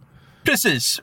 Det räcker med att någon säger att ah, men jag är intresserad av att omförhandla mina lån till exempel, eller få ett nytt lån eller större lån eller whatever. Då är du en kund, potentiell kund. Ehm, så jag frågar dem liksom, hur vill ni att vi ska leverera dem här? Eh, går det bra om vi levererar dem eh, till er, eh, till det här kontoret? Ja, inga problem. Alright, så ni betalar 20 dollar per prospekt, exklusiv prospekt som vi genererar. Inga problem. Jag gick hem till kontoret och började ringa då. Och första natten så hade jag fått 15, exakt 15 personer intresserade. Eh, och då var det främst gamla tanter. Och då är det bara att snacka lite skit med dem. Bara, oh yeah, do you, you wanna maybe change your loan or refinance? Or... Oh yes, that would be great. Skitenkelt liksom. Så jag bara, okej, okay, men nu har jag de här kärringarna, nu har jag de här tanterna på tråden. Liksom. Nu får vi se om de här gubbarna betalar. Eller om det bara var bluff och båg. Liksom. Så jag drar in nästa dag och sätter på mig schyssta kläder igen. Och så jag bara, ja men vårt eh, call center-team här, de har, de har levererat liksom. Hittat 15 kunder här. Jaha, okej, okay, perfekt. Eh, kan gå till ekonomiavdelningen där så, så får du din check liksom. Han bara, ja, okej. Okay. Och då fick jag en check då. Och då gjorde jag det till ett bolag som inte existerar. och gick och cashade ut den på en sån här mexikansk plats där man cashar checkar. Det var, jag hade ju inget bankkonto liksom. Så jag var en sån eh, pissluffare. Men eh, då hade jag tjänat ihop min månadshyra på en natt. Och, och det var där det började. Så jag gick ganska snabbt till att tjäna... Alltså från att ha tjänat 500 dollar i månaden så gick jag direkt med de här killarna till att uh, ha kommit upp på nivåer runt 5-6 tusen dollar i månaden. Men du befann dig illegalt i USA? Totalt illegalt. Eh, jag hade inga uppehållstillstånd. eh, hur, hur gick det till sen då? Hur lyckades du lösa det? Det som hände då var att jag jobbade med de här killarna i ungefär... Eh, det började med att jag anställde en, en till person. Samtidigt som jag fortfarande bodde i mitt kontor så hade jag en, annan person som jobbade i mitt kontor. Eh, men det visste ju inte den personen om då. Att jag slängde ner kudden på natten så att säga. Eh, och jag försökte ta den här branschen till... Jag, jag ville tjäna liksom 10 000 dollar i månaden. Jag ville tjäna så mycket som möjligt med, med den här kunden. Eh, och det gick till den nivån att, att vi kom upp till 10 000, över 10 000. Och, och sen till slut så, så kunde helt enkelt den här kunden inte betala oss något mer. Eh, och då tänkte jag, nej men vi får ju ta... Jag måste hitta fler sådana här kunder. Eh, och då blev det fokuset på min amerikanska gubbe som jag hade anställt. Att han skulle hitta då flera personer som ville köpa de här telefonnumren som jag hade ringt upp och, och de här potentiella prospekterna, kunderna. Eh, till slut, och nu är det runt fyra, fem månader från det där första mötet. Så sitter jag då utan uppehållstillstånd, utan körkort. Eh, så köper jag en, en fucking Ferrari F430 Spiderman. Eh, och kör runt i en Ferrari utan uppehållstillstånd, utan ett jävla skit. Jag hyr en villa som jag hade sett varje dag från mitt kontor. Det hade två fönster. Eh, och, och, då såg jag upp mot, mot bergen, så att säga. Och Det var de finaste villorna i området som jag hade utsikt till. Och tänkte jag fan en dag kommer jag, jag kommer bo i en av de här villorna. Liksom. Det var min dröm. Eh, sen när jag väl fick den drömmen så ville jag ju flytta till fucking Beverly Hills istället. Vilket jag också gjorde till slut. Och det, vilka år, var det här då? Ja, det här hände allting i 2000... Slutet på 2012, början av 2013.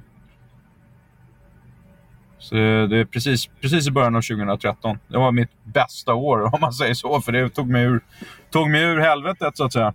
Och in till uh, finrummen. Uh, och det var även då som jag degade och cashade min advokat. Som fixade uppehållstillstånd och grönt kort till mig. Eh, de hade ju placerat mig i deportering. Så jag, jag var ju på väg att bli deporterad mer eller mindre. Och kände inte ens till det. Eh, men det var ju en automatisk process som de hade gjort och de hade ju märkt att jag hade ja, stannat över på... Jag hade ju 90 dagars som jag kunde stanna i, i USA. Jag hade stannat där i ja, nästan två år. Hur lyckades de fixa visum då? Ja, man. Det, det är jävligt shady, men jag kan säga så här. Har du cash i USA så går det att fixa allting, man. Det går att fixa green cards, det går att fixa fucking red cards, det går att fixa vilka kort du vill i USA. Man. Det är kapitalistiska landet nummer ett. Liksom. Men eh, vi förvärvade det på ett lagligt sätt. Eh, via advokaten så att säga. så då sitter du där i, i villan som du har, har tittat på. Uh, du har liksom byggt upp ett bolag. Jag antar att du drev ett aktiebolag vid det här vid den här tidpunkten? Ja, amerikan, alltså amerikanskt aktiebolag uh, och lead generation. Och, och, Det jag gjorde var att jag tog, jag tog vår verksamhet till uh, Filippinerna.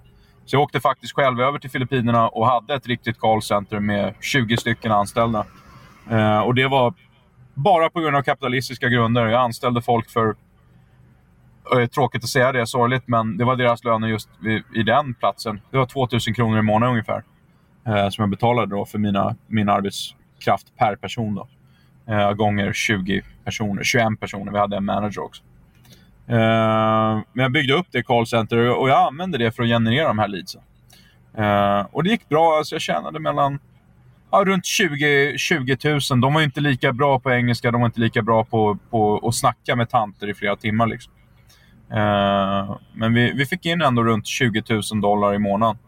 Tillräckligt mycket för att betala min hyra och för att ha en cash paid Ferrari. Liksom. Eh, och betala utgifter med advokater och skit. Men eh, den stora breaket, the big breakthrough, eh, det kom när jag förstod att varför ska jag sitta och sälja de här för 20 dollar styck? Liksom? Jag vill ju ha fucking marmor på mina väggar mannen. Så jag började kolla på mina väggar. Jag har ingen jävla marmor. Det här är ju ett hyreshus för helvete. Det här är ju skit. Jag är ju en pissluffare igen. Jag är ju fucking slav nu till de här idioterna. Jag måste fortsätta att leverera det här resten av mitt liv. Och det vill jag absolut inte göra.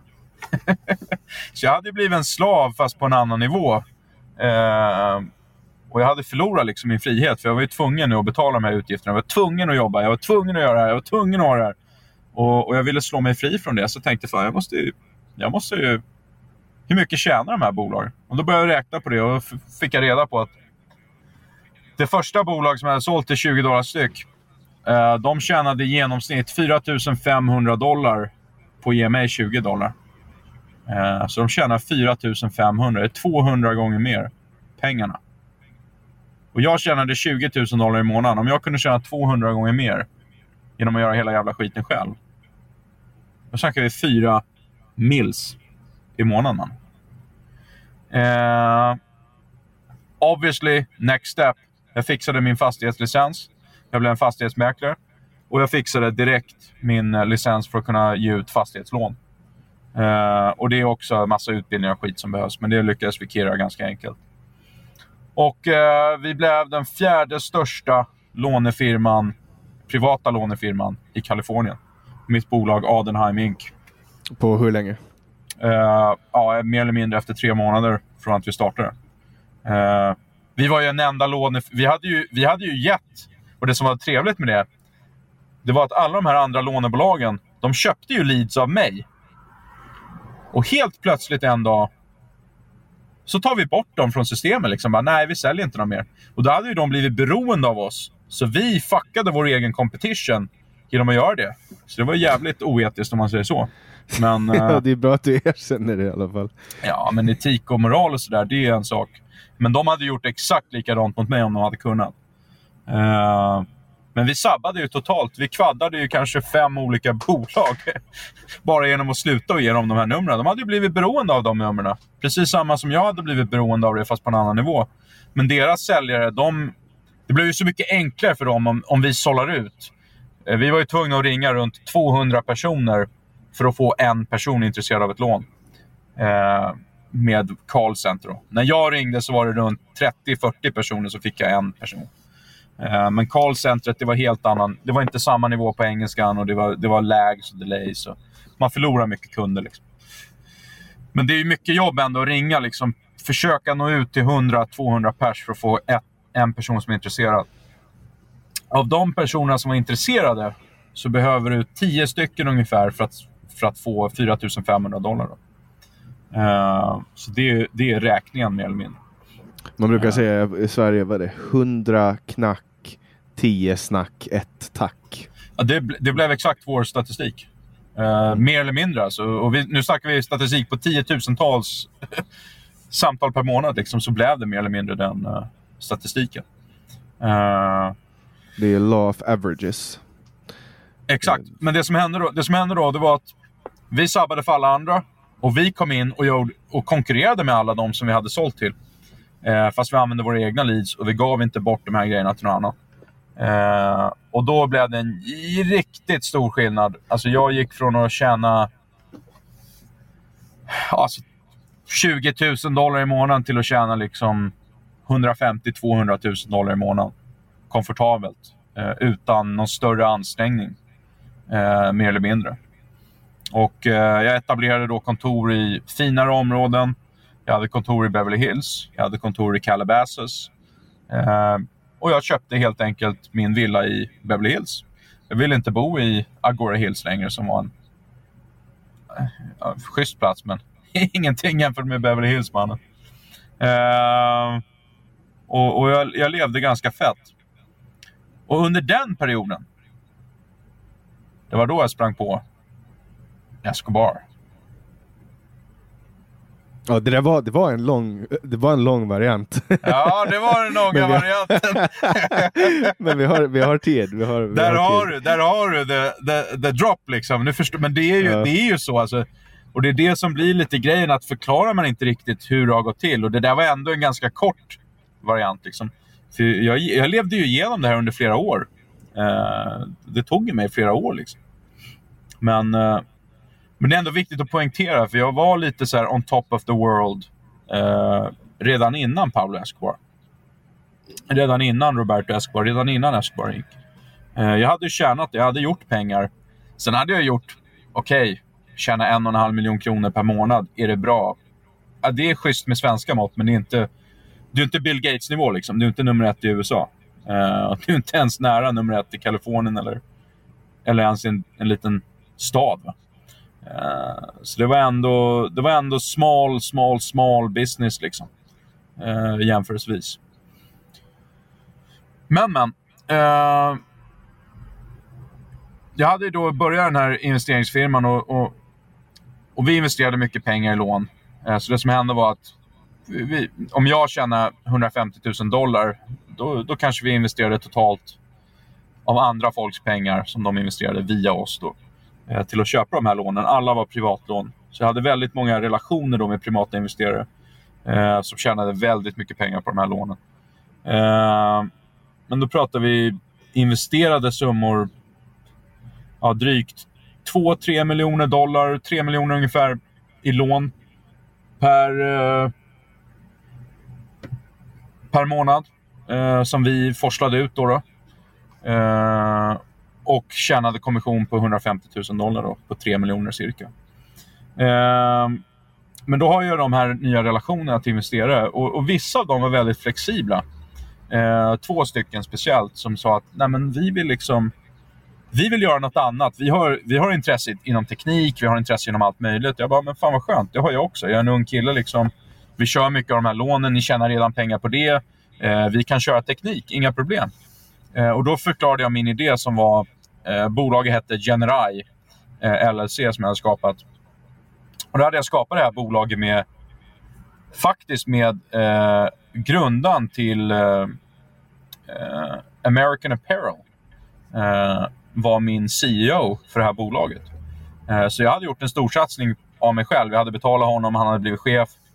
Eh, nu, tyvärr så blev han efter det så blev han oustad. Så han, han hade massa problem eh, i USA. Han, han var sexistisk och allt sånt där enligt anklagelserna.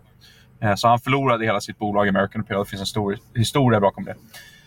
Men i alla fall han, han skulle bli min chef och det vi satsade på var att vi ville köra eh, Celebrity Games. Så jag ville få in eh, antingen Katy Perry, eller Paris Hilton, eller Michael Jackson.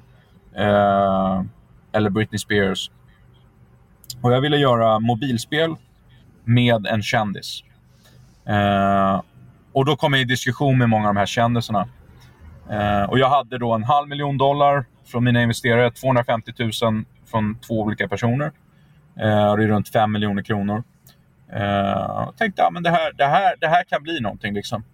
Eh, kör ett, ett mobilspel med någon kändis och fokusera på det. Eh, så jag snackade väldigt mycket med olika kändisar och tyvärr så var det väldigt svårt att få dem att förstå. För det var inte... Tänk dig år 2014. Eh, vi snackar inte den teknik som finns nu, inte, de, inte så många smartphone-användare som finns nu. Eh, totalt annorlunda sociala medier än vad som finns nu. Totalt annat informationsflöde än vad som finns nu. Eh, och Det var liksom inte så jätteintressant att göra ett spel. Utan Det som var intressant då det var att om du gör ett spel för Xbox eller Playstation, det, är klart att då kör vi. Liksom. Men om du bara ska göra ett spel för mobilen, vem, vem kommer spela det? Liksom? Det är inte komfortabelt. Varför ska man göra det? Eh, och det var liksom tankarna. Så det var mycket motstånd eh, från de här kändisarna och deras team. För de jobbar ju liksom stora team om, med advokater och allt sånt. Eh, så vi fick inte in. Jag snackade med Katy Perrys team. Hon ville inte köra. Vi snackade med Britney Spears team. Hon ville inte köra. Eh, det var liksom med ingen Britney som ville... Spears pappa menar du? Nej, jag snackade faktiskt med hennes dåvarande pojkvän som jag hade träffat. Eh, jättelång historia. För men... det, det håller väl på nu, men, men hon har ju varit under förmyndarskap av sin farsa. Ja, hon har, hon har hur många problem som helst. Men, men det gick ju inte att göra... Och det var det som But Olof K ain't one. Ain't one bro, och jag är glad att det inte är det. För det, är så, det är så svårt att göra affärer med de här uh, kändisarna. Liksom. De, de, för, de försöker skydda sig så mycket att det blir nästan omöjligt. Uh, vare sig att träffa dem eller att göra riktiga affärer med dem. Sen kan man ju träffa dem randomly, det, det är ganska enkelt i LA. Men, men att göra seriösa affärer, då, då är det ett helt nätverk av advokater och, och, och rådgivare och hela skiten. I alla fall. Till slut då så träffar jag och blir introducerad av en paparazzi till uh, från TMZ, en kille som heter Andrew, han introducerade mig till brorsan, Michael Jacksons brorsa.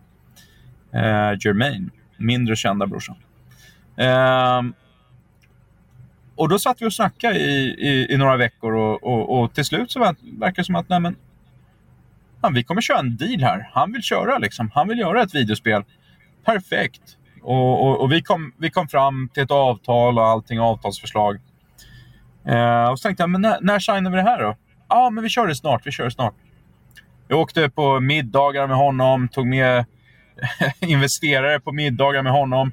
Hade privata middagar, hade luncher, hade eh, fika, whatever you wanna name it. Liksom. Träffade han 20 gånger. Eh, och vad hände? Ingenting. Sex månader senare så har vi inte något kontrakt signat. Jag pratade med deras advokater och det som hade hänt var att Michael Jackson, och det här var en av de bästa sakerna som kunde hända, att det här hände. De hade signat bort alla rättigheter. Så de ägde ingenting. Så det gick inte att göra en deal med dem. Eh, och de ville inte göra en deal, de som hade de existerande rättigheterna. Så de hade alltså, han, bara, han bara chillade med dig ändå? Men han visste inte om det. Det var så pass okay. komplext. Eh, de hade ju sålt så många olika rättigheter till så många olika bolag att han hade ingen aning om vad som hade hänt. Liksom. Okay. Uh, och det fick vi reda på i slut, slutskedet. Liksom. Uh, och då satt ju mina investerare, de var ju redo. Att jag satt ju och, och stalade dem. Jag bara, men nu kör vi. Vi kommer köra snart, vi kommer köra snart, vi kommer köra snart. Och så blev det ju ingenting. Uh, och jag tänkte, fan det var jävligt tråkigt liksom. Skit i det, då fortsätter med mina fastighetsaffärer och tjäna pengar på det istället. Liksom. Och eh, det gick några veckor. Veckor blev till en månad eller två. Och eh, jag hade åkt tillbaka till eh, mina gamla trakter, om man säger så, till New York. Och eh, jag hade ju bott där ett tag innan också. Men, men, då eh, träffade jag min advokat. Och han var en av de bästa advokaterna någonsin. Och han brukar dricka tequila från nio på morgonen. Eh, och jobba i 30 Rockefeller Plaza. Eh, en av de största advokatfirmorna i hela världen. Topp 10 i världen. Och kör tequila från nio på morgonen. Liksom.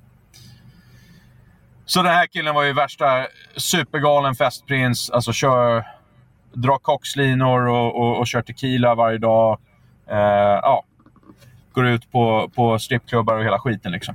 Jag vill inte köra för grovt på den här intervjun, men du kan, du kan, du kan göra kopplingen själv. så att säga. Han, han var total extremnivå.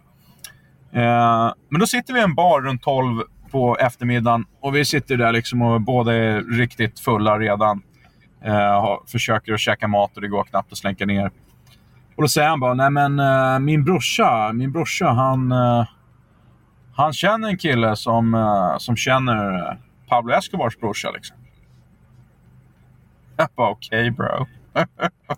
Who cares liksom? Varför, vad, vad, vad, spelar det för roll för mig? Ja, men han bara, men du kanske kan göra den där... Uh, du kanske kan göra det där videospelet med, med han, med Pablo Escobar. Liksom. Pablo Escobars familj. Jag bara, fan det, det är en riktigt bra idé faktiskt. Jag tror att det videospelet skulle bli mycket större än Michael Jackson och hela det skiten. Vi kör på det. Fan, introducera mig till din brorsa. Så jag träffade hans brorsa samma dag. Vi gick och åt på hans restaurang. Han, han var lite krögare och ja, han gjorde allt möjligt, hans brorsa. Och då sa han, ja, men jag kommer introducera dig till en, eh, till en kille vid en privatklubb. Och, och han, han känner eh, uh, Pablo Escobars brorsa. Liksom. Han bara, okej. Okay. Då introducerade han mig till den här killen på den här privatklubben. Samma kväll. Uh, och den här killen då hette Kevin. Han hade, han hade filmat Roberto. Så han ville köra en dokumentärsfilm på Roberto. Och han kände Roberto Escobar väldigt väl. Och jag berättade då att ja, jag är intresserad liksom av att göra ett videospel och tror att det skulle, tror att det skulle kunna funka liksom med Escobar. Och, och de var ju på idén direkt. Uh, så då fick jag kontakt med hans dåvarande publicist, som nu är sparkad. Uh, som jag sparkade. Men eh, i alla fall. Det är lite oetiskt och evil shit också, men det är ju sanningen liksom. Remove the competition så att säga. När man tar jag. Trodde att, jag trodde att han var en, alltså att han lurade honom eller någonting, men det var bara remove the competition.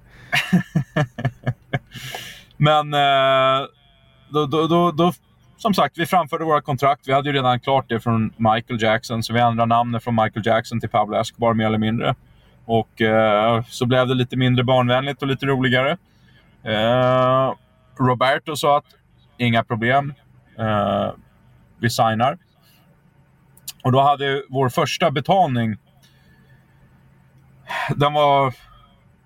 Jag får inte säga exakta summan, men jag kan säga så här. Det var drygt en halv miljon kronor liksom, som, vi, som vi skulle betala eh, för att få kontraktet.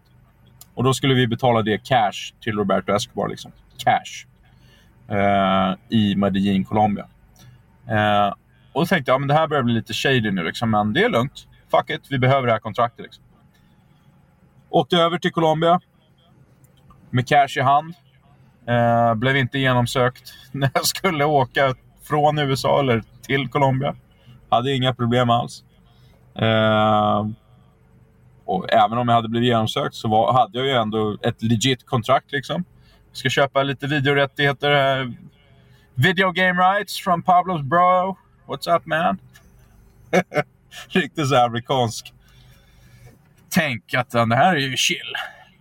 Uh, jag var ändå nervös. Liksom. Man har ju googlat mycket på Medellin och, och det är ingen chief trist. of, chief of assassinations eh, var snubben du skulle träffa. Och... Ja, han har ju varit liksom... Det är ju liksom folkmordsnivå i, i, just i Medellin också. Den staden där han... Det är samma stad. Det är annorlunda om man råkar träffa honom. Ja, men han har flyttat till Stockholm. Ja, men det är ju trevligt. Nej, jag var tvungen att dra till fucking djungeln liksom. Eh, och det är hans hemmaplan, det är hans territorium.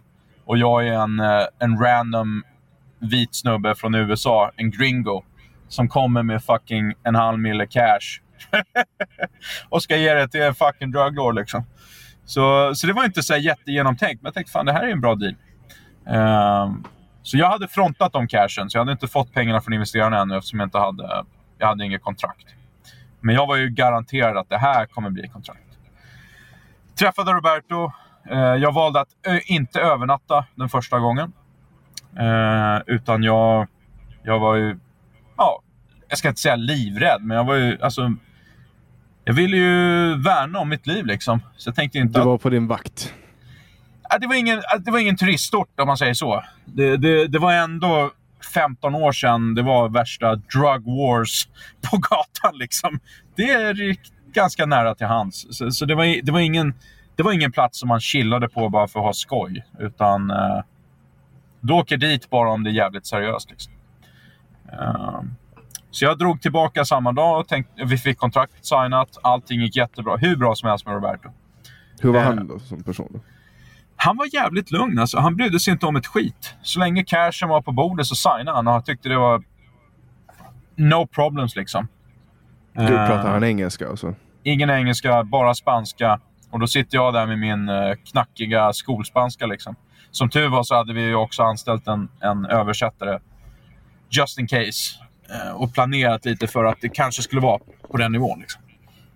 Uh, men det gick bra. Alltså, det gick riktigt bra. Så jag kom hem till LA och hade kontraktet i hand och tänkte att Nej, men nu, nu, nu rullar vi. liksom. Nu, nu, nu, nu, nu kan vi köra ett videospel. Uh, ringde direkt till investerarna och, och första investeraren sa liksom okej, okay, cool. Kontraktet ser hur bra som helst ut. Jag skickar dig 250 000 dollar right now. Boom! Jag bara okej, okay, yeah man. Andra killen, ah, okej, okay, men det ser skitbra ut. Jag ska bara kolla med min advokat. Liksom. Okej, okay, kolla med din advokat, inga problem. Dagar börjar passera och jag börjar bli lite irriterad. Och jag försöker få tag på den här investerarkillen. Jag bara, men kom igen liksom. Jag har Roberto Escobars signatur liksom. Fan, jag har åkt ner till djungeln liksom. Kom igen brorsan, skicka stålarna liksom. Eh, jag ville ju främst ta ut mina pengar som jag hade frontat och även såklart eh, göra videospelet. Vi behövde ju produktionsbudget för att kunna göra allting. Så det som jag började med, jag frontade cashen till Roberto. Och sen frontade jag också, för jag ville inte vänta på den här killen, så jag frontade pengar för att börja göra alltså teckna figurerna, hur de skulle se ut. Så då finns det ett helt figurschema när man gör ett videospel. Så måste du göra liksom, figurschema. Så jag degade för det. Uh, och nu är vi inne på några månader som har gått. Jag bara, men liksom nu får det räcka. Antingen så investerar du eller så skiter vi i det. Liksom. Jag har redan tagit emot stålar från den här andra killen. Ska du köra eller inte? Eh, och då sa han, men du får prata med min advokat och så kan ni lösa det där. Liksom. Jag bara, men du skulle ha sagt det flera månader innan gubben. Jag vill köra nu. Jag har, jag har ännu en rapporteringsplikt nu till Roberto fucking Escobar i fucking djungeln mannen. Så jag, det är mitt face. Det är jag som har sagt till han, skaka hand, att vi kommer släppa ett videospel. Så nu skickar du dina fucking stålar. Eller så hittar jag någon annan fucking person som skickar sina fucking stålar. Det är dags att skicka pengarna. Han bara, ah, okej, okay, snacka med min advokat. Så jag snackar med advokaten. Han bara, yeah, you know you got fucked right? Jag bara, vad snackar du om? You got nothing man. Han bara, okej. Okay. Vad är det här för jävla pundare fucking advokat liksom? Eh, och då förklarar han för mig steg för steg att kontrakt är jättebra, men men hur vet du att Roberto Escobar äger rättigheterna till Pablo Escobar? Och då var det ju som en fucking cancercell som bara sprängde sönder hela fucking kroppen. Att det har jag inte tänkt på. Jag har gjort ett fucking misstag. Jag har litat på Roberto Escobar. Jag litar på en fucking druglord.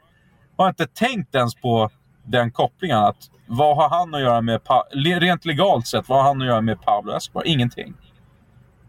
Och det är sanningen, att han hade ingenting. Han hade inga rättigheter. Eh, och det var ju major blow liksom. Jag var tvungen då, rapporteringsplikt till min investerare, andra investerare och säga oh, bad news bro. We got nothing man.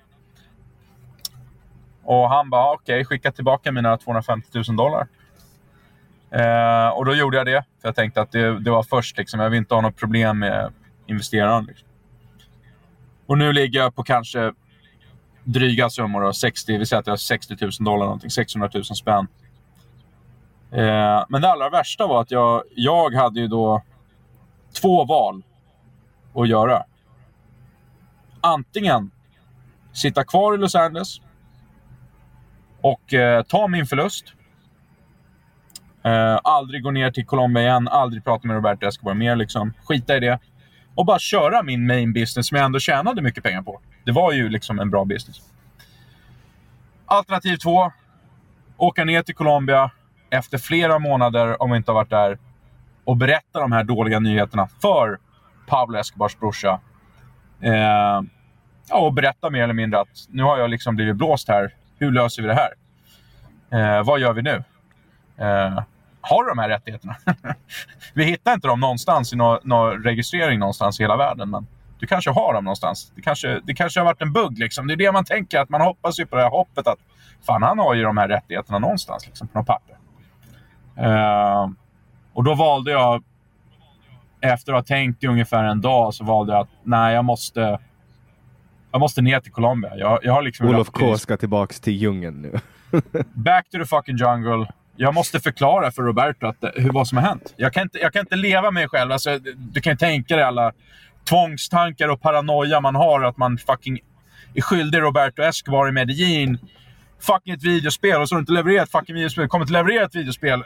Kändes bäst att bara... Men tänker inte du så här, men alltså han har, han har blåst mig. Han har tagit mina pengar och sitter och skrattar. Jag tänkte lite det, men jag tänkte ändå, alltså han verkar inte vara den personen. Så jag, jag tänkte snarare tvärtom, så var jag mer orolig om jag inte gör ett videospel. För tänk dig Roberto Escobar. Allt han behöver säga, då ju koll, man har ju kollat tillräckligt många maffiafilmer. Liksom, då är det ju...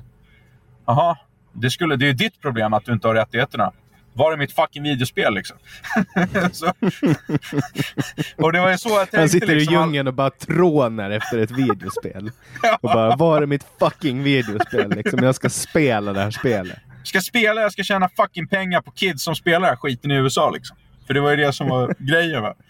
Uh, så han skiter ju fullständigt i om det finns några jävla papper. Det var min brorsa. Det är ditt fucking problem liksom. Så då kollar man, då blir det inte bättre av att man har sett de här Scarface och shit, hur alla de här gangstersna agerar. Det är inte, det är inte någon logik bakom eh, gangstermentalitet. Liksom. Utan även om man har fel så har man rätt. Och det, och det är egentligen sanningen. att Sanningen är den att det var ju mitt fel. För det var inte jag som gjorde research. Jag frågade inte de frågorna. Hade jag frågat så hade han säkert svarat eh, direkt. Liksom. Eh, men jag valde att åka ner igen då. Och... Eh, och jag var ju liksom orolig för, för, för min säkerhet. Uh, första gången så jag åkte dit med massa stålar. De vet att jag har pengar, de vet att jag bor i Beverly Hills. Uh, ja, alltså de kan kidnappa mig på två sekunder liksom. Och pressa mig på allt jag äger och har. Så det är inget svårt. Och det är inte så att de inte har gjort det förut. Det här är ändå Pablo Escobar vi fucking snackar om. Medellin Kartell. Det här är så som de har tjänat pengar. De har fucking tjänat pengar några gånger förut på att göra lite kidnappningar. Och det gjorde de för skojs skull. Liksom. Så... Vi åker ner dit och jag berättar för Roberto att jag, att jag kommer... Nu kommer jag inte ihåg exakt vilken dag det var, men vi säger att jag, jag flög in på måndag kväll och så sa jag till Roberto att ja, men vi ses på tisdag. Liksom. Uh, och då hade inte jag berättat om mina flyg eller någonting sånt. Så jag kom in, landar, uh, drar in till hotellet och, och, och tänkte... Alltså var ändå ganska hoppfylld när jag landade. Jag tänkte att nej, men, det finns säkert någon lösning här. Det finns säkert någon, någon, någon solution. Liksom. Uh, vi kommer hitta på någonting. Uh, ta med min skjorta i, i hotellrummet. Uh, hade Sheraton-hotellet där. Uh, tänkte att uh, stanna några dagar liksom och försöka få, få, verkligen få koll på det här. Uh, så jag hade två, tre nätter tror jag. Eh, tre nätter och två dagar. Då, då. Eh, helt plötsligt ringer telefonen. Och jag skulle precis lägga mig ner liksom och chilla och kolla mobilen. Då svarar jag och så säger de eh, hola, señor Gustafsson. Uh, si. Don Roberto är aquí. Jaha. Får ett samtal från receptionen och säger att Roberto Escobar då är nere i lobbyn och väntar på mig. Då kom tvångstankarna in. För då har jag ljugit för Roberto. Jag har sagt att vi ses dagen efter. Han har fattat att jag är i hans fucking stad på något sätt. Hur då? ja, det är inte så svårt om man känner folk i flygplatsen. Liksom. Jag ser ut som värsta fucking gringot. Och det är inga gringos som flyger till Medellin. Liksom. Vi snackar ingen, inga, kanske tio personer per dag som är utlänningar. Liksom. Och under de få minuterna så var det lite stress, om man säger så. Då. Men alltså du hade sagt att du skulle komma en annan dag och så kom du en dag innan? Precis. Jag hade sagt att jag kommer dagen efter, för jag ville ju ta en natt och liksom chilla och försöka få en icke sömnlös natt och chilla lite i Medellin och lära känna Medellin och lära känna staden och alltså vara lite normal, funktionerande eh, innan mm. jag hade det här seriösa mötet. Men... Eh, och jag hade planerat för ett fint möte. Liksom. Jag hade ett, ett, stort konferensrum som var inbokat och vi skulle ha kaffe och hela skiten. Liksom. Ett, ett rejält möte, samma som första gången som jag hade. Då går jag ner i lobbyn, tar hissen ner, och eh, där är det två bodyguards, Roberto Escobar och Roberto Escobars son. Eh, sonen har bland annat varit lyst på Interpol och jag har gjort research på honom förut. Och han har varit häktad för flera olika mord och allt möjligt skit. Han hade ett kasino som man gick in dit och man dog när man klev in. Liksom. Det var hans affärsmodell. Så det var ett fake kasino uh, man, man dödade en när man kom in? Ja, det är garanterad förlust. Liksom. Så var du än tar med dig så dör Alltså fysiskt, eller sköt de en i huvudet när man kom innanför dörren? Ja, det var hans affärsmodell och det gick bra. Liksom. Så det är flera hundra lik som han har. Så så han, han jobbade ju liksom med Pablo Escobar eh, också. Eh, han är ju gammal, äldsta sonen till Robert. Han är inte världens bästa rykte kan man säga. Eh, tillräckligt dåligt för att man ska hitta det på internet så att säga. Och du bara står där vad tänker du då? Liksom? Ah, ja, det, här är, det, här, det här är inte bra. Det var runt åtta på kvällen, liksom. 8-8.30. Uh, och ganska sent för Roberto som är äldre. Eh, han brukar gå och lägga sig runt 22 senast. Liksom. Eh, så jag bara, det här, det här är inte bra. Så det blev improviserat. Vi, vi, vi satte vid ett konferensrum som fanns precis bredvid lobbyn. Ett litet rum. Det var väldigt trångt. Det var fyra gubbar. Eh, jag, bad, jag bad vakterna, liksom, kan, ni, kan ni kliva ut? Så att vi får plats i rummet. Liksom. Och de bara, ah, okej. Okay. Så de var cool med det. Och jag gick rakt på sak till Roberto. Jag bara, fuck it. Det är now or never. Liksom. Nu, nu, nu vet han att jag är här. Jag, sa liksom, jag bad om ursäkt direkt. Jag sa liksom, ursäkta att jag inte berättade att jag skulle komma. Men det var ju, jag tänkte inte på det faktum att jag är ju här nu, men jag ville, liksom, jag ville sova lite helt enkelt. Uh, so, you know ville träffa dig imorgon och då hade jag ett större konferensrum och sådär. Det var arrangerat liksom. Ingen kommentar från Roberto. Han brydde sig inte ett skit om det. Eh, och hans son då frågar, han för hans talan, hans son bara, men var, var är videospel liksom? Pratar han engelska, sonen? Han pratar lite engelska och eh, han bara, you know, men han snackar spanska främst, men även lite engelska. Och jag, prat, jag förstod ju mycket spanska, men jag pratade inte flytande vid, den, vid det tillfället. Uh, men han liksom, yeah, you know, where's the video game? Han bara, oh yeah, yeah the, the video game. bara jag sa rakt på sak, there's no video game liksom. Det finns ingen videospel, det kommer inte finnas något videospel. Uh, and that's it. Och de bara, uh, varför då? Uh, och då sa jag liksom att ja, det är för att ni inte äger några rättigheter från vad vi har hittat. Uh, och det går inte att licensiera någonting som man inte äger. Så ni har licensierat det här till mig fast ni inte äger det. Mina investerare är inte nöjda. Liksom. De kommer inte investera ett skit. De har, jag var tvungen att skicka tillbaka pengarna till dem. Det här har inte gjorts på rätt sätt. Det, det, det går inte att göra det på det här. Men du förklarar det här på ett snällt och ödmjukt sätt. Ja, det går ju inte att göra det på ett snällt sätt. Utan det blir ju väldigt... Det är väldigt, det är väldigt tens. Alltså de... De ville ju mer eller mindre att jag liksom skulle ge dem en telefon. Eh, bara, här är videospelet. Det lanseras imorgon. Wow! Det var det de förväntade sig. så min expectation versus reality. Verkligheten var ju att jag hade inte ett jävla skit att komma med.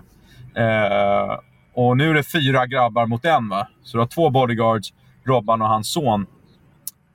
Mega underläge i Medin skulle man kunna kalla det. Eh, så jag var tvungen att bara säga som det var. Och, eh, var Robert- du, men var du tuff i förhandlingen eller vad- alltså, hur, hur var din approach?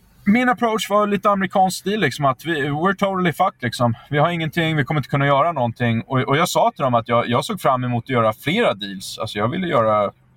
Jag ville inte bara göra den här dealen, utan mitt mål var att försöka göra liksom, flertalet olika deals mer. Ni verkar ju vara sköna och allt sånt där. Uh, sonen blev väldigt irriterad på att, att jag inte hade någonting att visa och att vi inte hade eh, klurat ut det här innan och var tvungen att skicka tillbaka investerarnas pengar och, och allt sånt där. Eh, men efter att ha förklarat då vad de, jag sa, de frågade liksom vad, vad är det vi behöver? Vad, alltså vad behöver vi? Och då sa jag att ni behöver registrera varumärken på rätt sätt. Och ni måste göra det i USA, ni måste göra det mer eller mindre runt om världen och ni måste registrera hans likhet. Och, alltså det är en hel process. Eh, jag sa att jag, jag har haft lite erfarenheter förut men det har ju, det har ju inte varit på... Jag har ju licens, jag har haft det som en licenstagare. Jag har licensierat från, från Simpsons till exempel och andra flera år tillbaka. Eh, men det är ingenting jag gör aktivt. Liksom.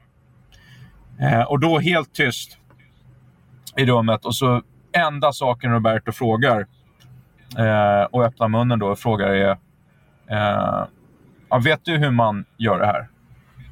Eh, är det här någonting du kan göra? Liksom? Eh, jag bara, ja, jag, jag vet hur man gör det här. Det är ing- inga problem. Liksom. Och så ställer han sin följdfråga då. Vill, vill du bli eh, VD för mitt bolag? Jag ska bara Inc och sköta allt det här på rätt sätt. Och sa ja, det, det är okej. Och, och det var så det skedde. Eh, Du trodde att du skulle få ett hål i huvudet och så blir du VD istället? Alltså jag trodde inte hål, men jag trodde, jag trodde, jag trodde att jag skulle bli, ja, alltså förmodligen kidnappad, chilla lite i djungeln i några månader. Eh, kanske få fucking malarian och döende sjukdom och, och skicka dem alla mina stålar som jag har på kontot. Liksom. Eh, så det, det, jag trodde definitivt, 50-50, att det fanns någon, någon sån chans. Att jag, jag, jag sitter ute i djungeln liksom och ja, ber om, om att få vatten som kostar mig 10 000 dollar. Liksom. you want water? Pay me 10 000 dollars right now! Bara, Oh man, I'm fucking in the jungle bro. Where's my 10 grand? I don't know man. Figure it out you white man. Call Beverly Hills boy. Så det var lite den nivån som jag förväntade mig. eh, mer eller mindre. Det det, Och det, vad tänker, vad, vad, när de frågar så här, men kan du bli VD för, för mitt bolag? Vad tänker du liksom? Vad är... jag hade inte tid att tänka. Alltså, det är ja eller nej right away bro. Eh, och så måste du leva med det där beslutet. Liksom. Du kan inte lämna in din eh, resignation till Roberto Escobar. det är han som resignar dig, inte tvärtom. Så det är lite annorlunda process. när man jobbar för Escobar-familjen om man säger så. Och det här var 2014 då? 2014 exakt. Eh, och det som jag då gjorde var att jag... Vi skapade Escobar Inc i USA. Eh, etablerade det i Puerto Rico. Eh, och eh, registrerade allting. Och fick allting registrerat.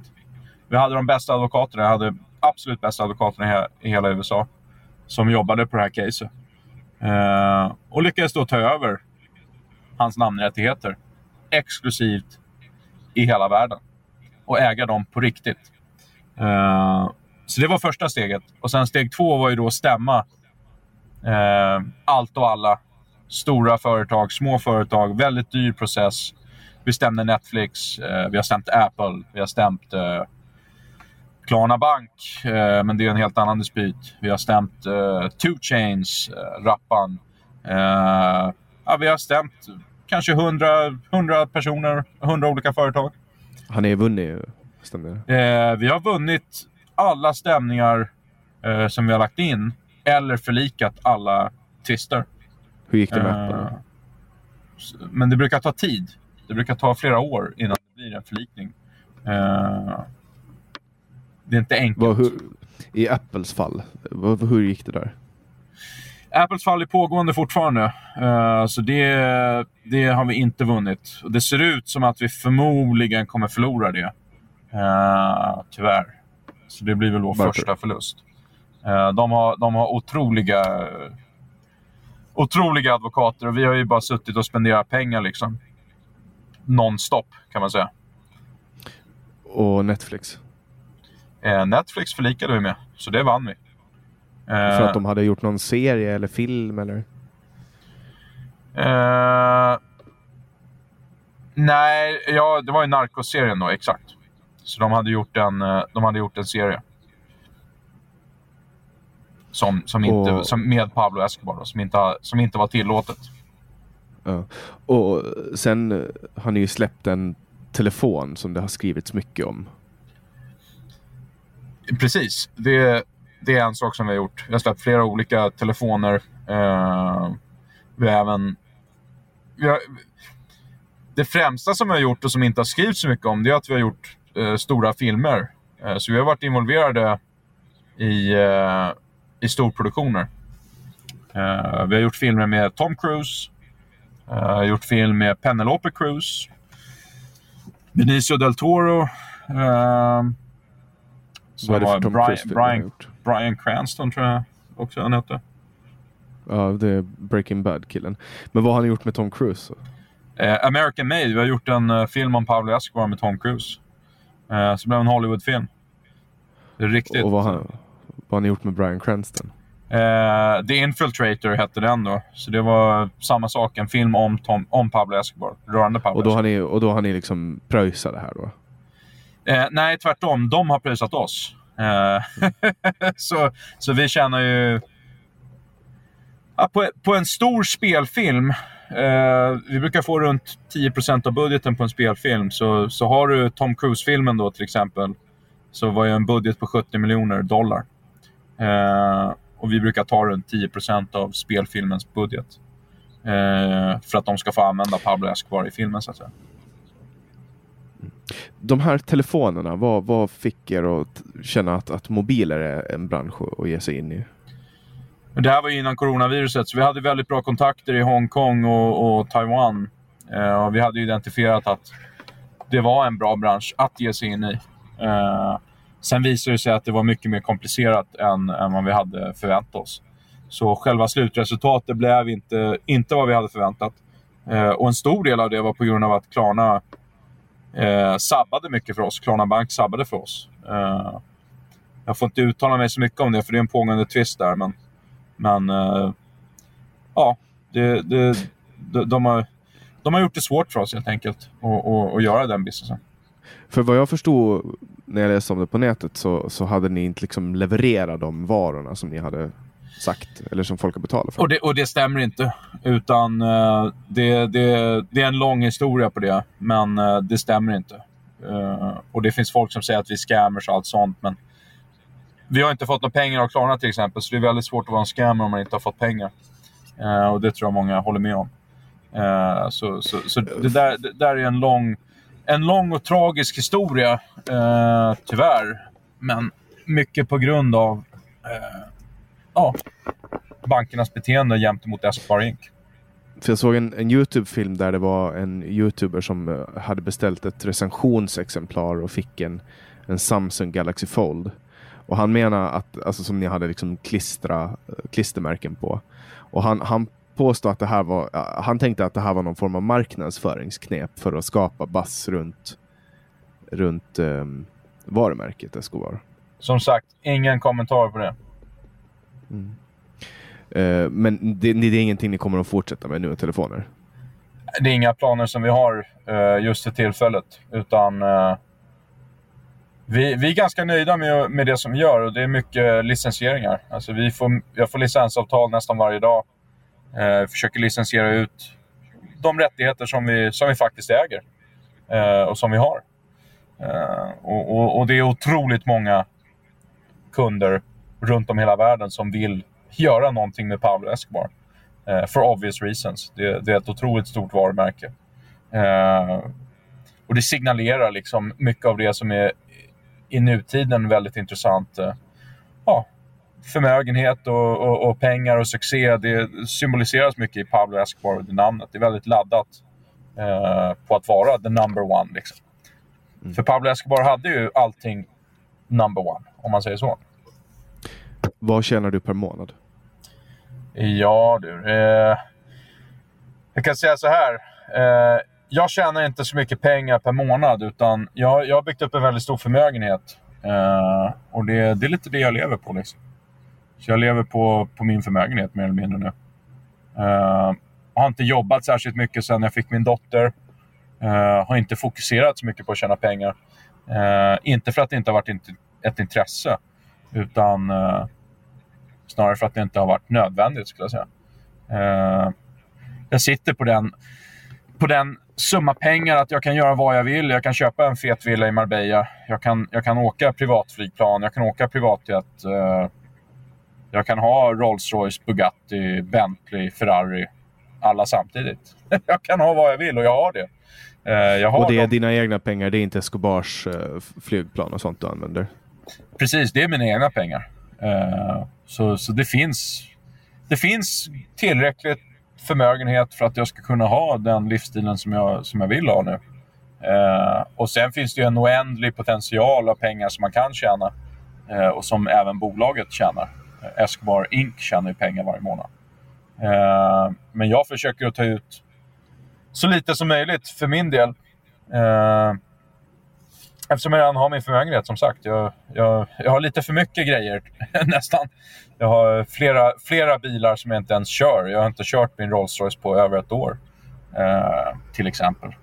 Eh, och det låter väldigt bortskämt men eh, kom ihåg att jag, jag är ju en samlare i grund och botten. Så för mig finns det Eh, en personlig vinning av att veta att jag har en Bugatti i garaget som jag kan köra om jag vill. Eh, men det handlar inte så mycket om att köra. Så jag är inte en, jag är inte en sån bruk, bruksanvändare. Jag är, inte en, eh, jag är inte en person som känner mycket glädje av att använda de här sakerna. Utan det är, det är snarare att det är en, både en bra investering och att det är, det är ett fint samlarobjekt. Det, det är precis samma som en Kalle nummer ett. Jag har, jag har tre stycken, men jag har aldrig läst Eh, mina serietidningar såklart. Nu är de ju värda mycket pengar, men inte på samma nivå som en Bugatti eller en Rolls-Royce eller en Ferrari. Men. Eh, så, när du kom till Sverige i våras, mm. uh, du, det var inte jättemånga som visste vem du var. Folk höll inte koll på dig och helt plötsligt så satt du med i intervjuer, du var med i tidning, radio, uh, poddar, Youtube-kanaler och du startade bråk med folk. Vad var det? Vad handlade det om? Ja, alltså bråk och bråk. Alla de där bråken, när man ska säga beefen, det härstammar ju från, eh, från olika grejer som hände i livet, om man säger så. Jag, jag, jag, har, jag har haft beef med de här personerna, vissa av dem i flera år. Eh, så, så det är ingenting som man har eh, självmant startat eller whatever som, som folk kan tro. Då. Utan eh, det, det finns anledningar bakom hela skiten, så att säga. För det var ju någonting som hände i, i våras, somras. När alla började snacka om dig? Det gick ju viralt med intervjuer och så vidare. Uh, var, var, varför, varför timingen? Varför då? Vad fick dig att känna att nu ska jag till Sverige, liksom mitt i coronapandemin och skapa buzz?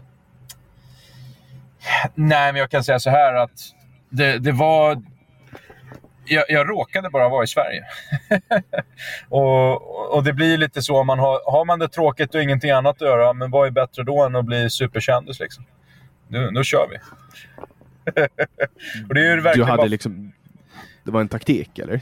Ja, lite var det så, men, men lite inte. Man måste ju ha lite tur och sådär för att det ska gå viralt och allt det där. Det, det är ingenting som man kan planera. Och det var ingenting som vi planerade själva förfarandet, så att säga. Men, eh, men det bevisar ju att eh, vem som helst kan bli vad som helst. Vem som helst kan bli känd och allt det där. Eh, men för min del så... Alltså jag har redan blivit intervjuad tidigare i Fox News och CNN. Så, så det, det är svårt att toppa det. Det är, svår, det är svårt att... Det är svårt att komma på... Det är next level shit liksom, så det går inte att jämföra. Ja, alltså för i Sverige är du ju känd lite som en såpopera-kändis. Ja, eh, men, men i resten av världens ögon, de som känner till dig, då är du mera liksom en affärsman. Precis, och affärsman och, och sen ja, ganska shady och kanske brutal och whatever liksom man vill använda för eh, associering. På vilket sätt är du shady då? ja, det är ju ganska shady till att börja med att jobba för Pablo Escobar om man säger så. Och hans intressen. Det är ju inte normalt. Nej, men jag tänker, har man så mycket pengar då kan man ju hålla på med laglig verksamhet. Liksom. Exakt, och, och, det är det vi gör och det är det som folk inte riktigt förstår. Eh, att vi kör ju bara legal business. Liksom. Så vi, vi... Men då är, det ju, då är det ju inte shady längre. Nej, men det är ändå Pablo Escobar. Det är ju nummer, största kriminella inom tiderna. Liksom. Så det är svårt att toppa det. Det, det, det är shady. det är shady mannen. Mm. Eh. Har, du, har, har människor kommit till skada på grund av, alltså direkt fysisk skada på grund av dina affärer? Om jag har kommit till fysisk skada? Nej, om folk i din omgivning har gjort det. Eh, ingen kommentar. Men jag har inte kommit till fysisk skada om man säger så. mm. Jag läste någonting om ett vapenbrott också. Ja, det stämmer. Uh, jag blev arresterad i USA och skulle haft uh, livstids fängelse då för att ha dragit en uh, Kalashnikov enligt anklagelser uh, mot tre poliser i USA, då, i Los Angeles. nu blev jag frikänd från det brottet. Så, så var det med det. du, vad, vad hände? Ja, det var det som hände då. Att de anklagade mig för ett brott som jag inte har begått. Då, då. Eh, men det var ju grova anklagelser. Så det var ju tre stycken felonies då. Och då är det life in prison i USA. Men i vilket, i vilket sammanhang? Du gick på gatan och så kommer det. Alltså vad, vad hände? Det är väldigt svårt att prata om det utan att uh, self-incrimination om man säger så. Men uh, jag kan säga så här att jag hade ganska många Kalashnikovs. Uh, och enligt dem då, då så så verkade det som att jag riktade en Kalashnikov mot tre snutar. Och då blev de skiträdda och, och ringde till sina Barbapappa-snutar. och så vart jag efterlyst liksom. Så enkelt var det med det mannen. Så det, det var inget mer komplicerat än så. Sen blev jag arresterad och det var en väldigt stor grej när jag blev arresterad. För de stängde ner hela 101 Freeway. Eh, som stängde ner hela ja, typ E4 då, fast i USA. Större. Eh, jagade mig med helikopter och hela skiten. Eh, klämde ner mig på, på marken och då drog de sina AR-15s mot mig. Då. Eh, När var det här? 2017, 4 april. Och, jag menar, det är ju en ganska farlig situation. Att, att, att, bara att bli jagad av polisen i USA, alltså, är risken att bli skjuten ganska Ja, det var, det, var, det, det var den enda gången som jag kände Alltså jag har jobbat ganska mycket och träffat många. Du kan tänka dig alla personer som har nått ut med tanke på att man är Escobar Inc. Så jag har träffat massa gangsters. Och allt från ryska maffian till kinesiska maffian och allt däremellan. Italienska och hela skiten liksom. Eh, och de har man aldrig varit rädda för. Det spelar ingen roll för det, där finns det ju ändå liksom en code of conduct och så vidare. Men, eh, men jag, var, jag var faktiskt lite rädd när jag stod med, med händerna uppe och, och de bad mig att ta mig i tröjan. Och, och så hade de SWAT-team där och riktade sina fucking trigger happy cops som riktar sina fucking uh, semiautomatiska vapen mot mig liksom. Kändes inte så jättetrevligt om man säger så. Så att du är i häkte då? Ja, så att det häkte. Jag hade en, uh, hade en bail då som vi lyckades förhandla oss till på 1,1 miljoner. Uh, så lyckades vi dega den bailen och fick ut mig ur häktet. Och så anställde jag en av världens bästa advokater som också haft många kändiskunder och klienter. Och lyckades ta mig ur hela den där skiten helt enkelt. Och då flyttade jag från eh, USA till Dubai efter det. Jag tänkte att jag lever loppan i Dubai istället. Så då, då flyttade jag ifrån Beverly Hills. Det hade en riktigt fet villa och hela skiten. Men... Ja. Så, så, så tråkigt avslut var det på den sagan, men det var ju skönt att man inte fick life in prison om man säger så. Får du åka tillbaka till USA igen? Jag har inga problem. Jag är inte dömd kriminell. Jag är bara misstänkt för ett brott. Så jag... Du, du, vad, vad, vad, när du träffade Donald Trump, det var själv, ganska självklart att du får åka tillbaka dit i och med att du just har Donald Trump. Vad tänker Precis. Secret Service då? jag, jag var ju tvungen att förklara det. Och jag, jag är tvungen att förklara det varje gång som jag åker in till USA. För det, det är ju liksom kodröd på mina fingerprints. Och så fort jag lägger in mina... Jag finns ju med i FBI-databasen och hela skiten för, för det där. Eh, och det är just på grund av att det är så pass grovt, brottet. Det hade ju varit livstidsfängelse och det hade också varit... Eh, jag hade blivit deporterad om jag hade blivit dömd för det. Jag hade aldrig fått återvända till USA om jag hade blivit dömd för det. Eh, för det är våldsbrott mot snut liksom. Eh, och det är, det är inte bra. det är inte bra.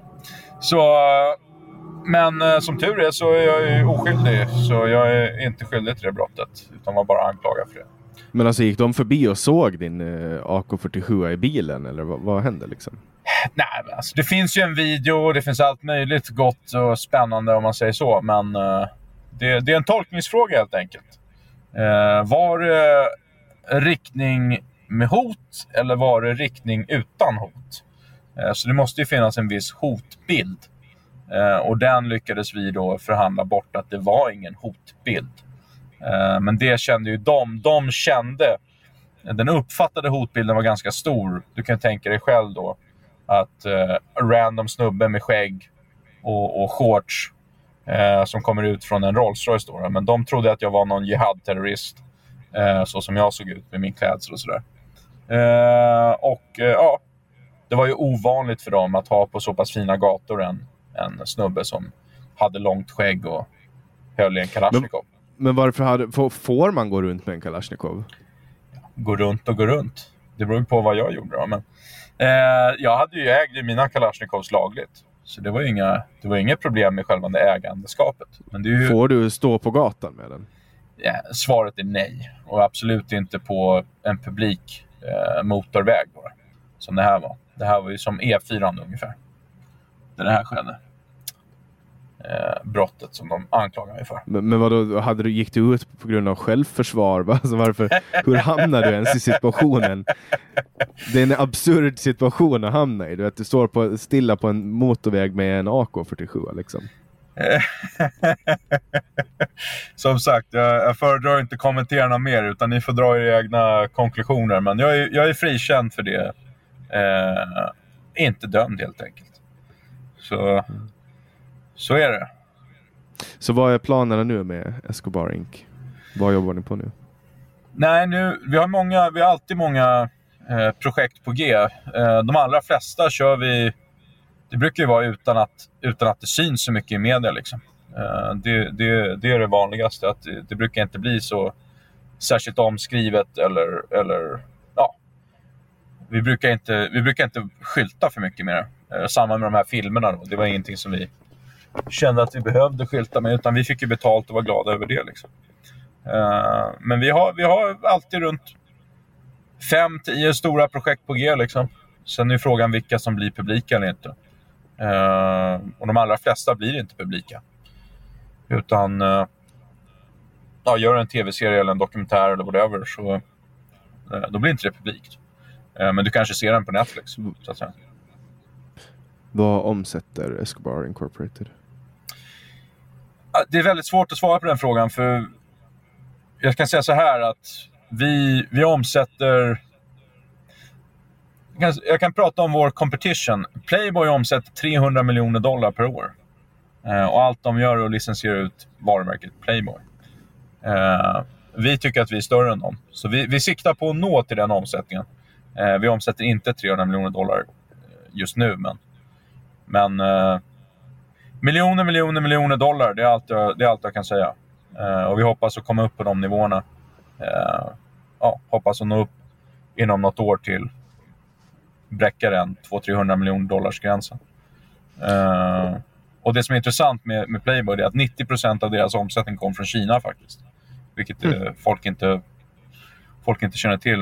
Uh, men jag känner förra, förra chefen för Playboy, Scott Flanders heter han. Han var VD på Playboy. Eh, och det är såna, många sådana kontakter man träffar. Liksom. Det, det, det, är väldigt stort att hantera ett varumärke.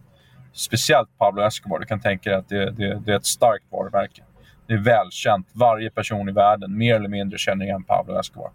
Uh, och det gör det enkelt för våra samarbetspartners och kunder och allting. För de behöver inte, du behöver inte inarbeta en produkt. Du behöver inte inarbeta ett namn för din produkt. Uh, släpper du ett kaffe uh, som heter ja, Gevalia, det är ingen som känner igen det i USA. Så det kommer inte funka i USA. Det kommer inte slå i USA. Det är ingen som kommer köpa det. Eh, på grund av att de inte känner igen varumärket. De, de har ingen aning om vad det är. Men säljer du ett Pablo Escobar-kaffe, ja, det är ju Pablo Escobar. Liksom. Så det är ett välkänt varumärke. Och det, det är så vi säljer och det är så vi gör business med, med folk. Det är att få, få folk att, att vilja sätta namnet på, på big business. Uh, och sen mm. händer det att vi släpper grejer själva också, gör dokumentärer och så vidare. Uh, försöker hålla namnet med, vid liv. Alltså, de pengarna och sånt från, från de här är det någon form av förvaltning också av det? Jag tänker med investeringar eller? Det, det, det, blir mycket av det och det är därför jag kallar mig själv för en investerare. Liksom, för vi, vi sitter ju på... Alltså, som sagt, gör vi två filmer på ett år så kan vi få in bara på filmer 15 miljoner dollar. Uh, och då räknar vi inte ens in licensavgifter som kan vara... Nu vill jag inte gå in på exakt hur mycket, men, men det är ett sånt här bolag, Escobar Inc., vi kan enkelt uppnå 100 miljoner dollar utan att klicka fingrarna för mycket eh, i omsättning. Eh, det är ingenting svårt. Eh, det gäller bara att hitta de rätta samarbetspartnerna och det är därför vi är väldigt kräsna om vilka som vi arbetar med. Nu har vi arbetat med stora studios. Vi arbetar med uh, Paramount Studios, liksom, som gjorde filmen med Tom Cruise. Det är en av världens största studios. Så vi föredrar att välja, lite välja och vraka de allra bästa samarbetspartnerna. Eh, för att verkligen få till det. Liksom. Men det är mycket pengaförvaltning. Absolut. Och dina egna bolag som du har byggt upp, har du kvar dem? Jag har kvar några, två, tre bolag just nu själv. Uh, men jag har också gjort väldigt många sidoprojekt. Och, och det blir ju det när man är chef för Escobar Inc. Då, då kan man träffa Donald Trump, då kan man träffa Vladimir Putin, då kan träffa vem som helst i hela världen. För folk är intresserade av att, av att träffa oss. och träffa mig. Har du träffat Putin? Eh, jag har inte träffat Putin, men jag har träffat eh, Nikolaj Patrushev som är en intressant karaktär kan jag säga. Vad har du mer träffat för kändisar? I USA har jag träffat nästan varenda kändis. Uh, Floyd Mayweather, uh, Chris Brown, P Diddy. Uh, Michael Jackson-klanen, liksom, hans familj. Uh, ja, det är väldigt många kändisar helt enkelt. Det är, och det är väldigt, framförallt så är det enkelt för oss. Vi kan träffa vem som helst när som helst. Det, det är inga problem. Uh, om jag vill träffa... Om jag verkligen ville träffa Vladimir Putin så skulle jag kunna anordna ett möte inom, jag skulle säga en månad kanske. Eh, eller två. Eh, men jag har, jag har ingenting av intresse för honom just för tillfället. Så. Eh, så jag känner inte, inte att det är aktuellt. Mm. Spännande.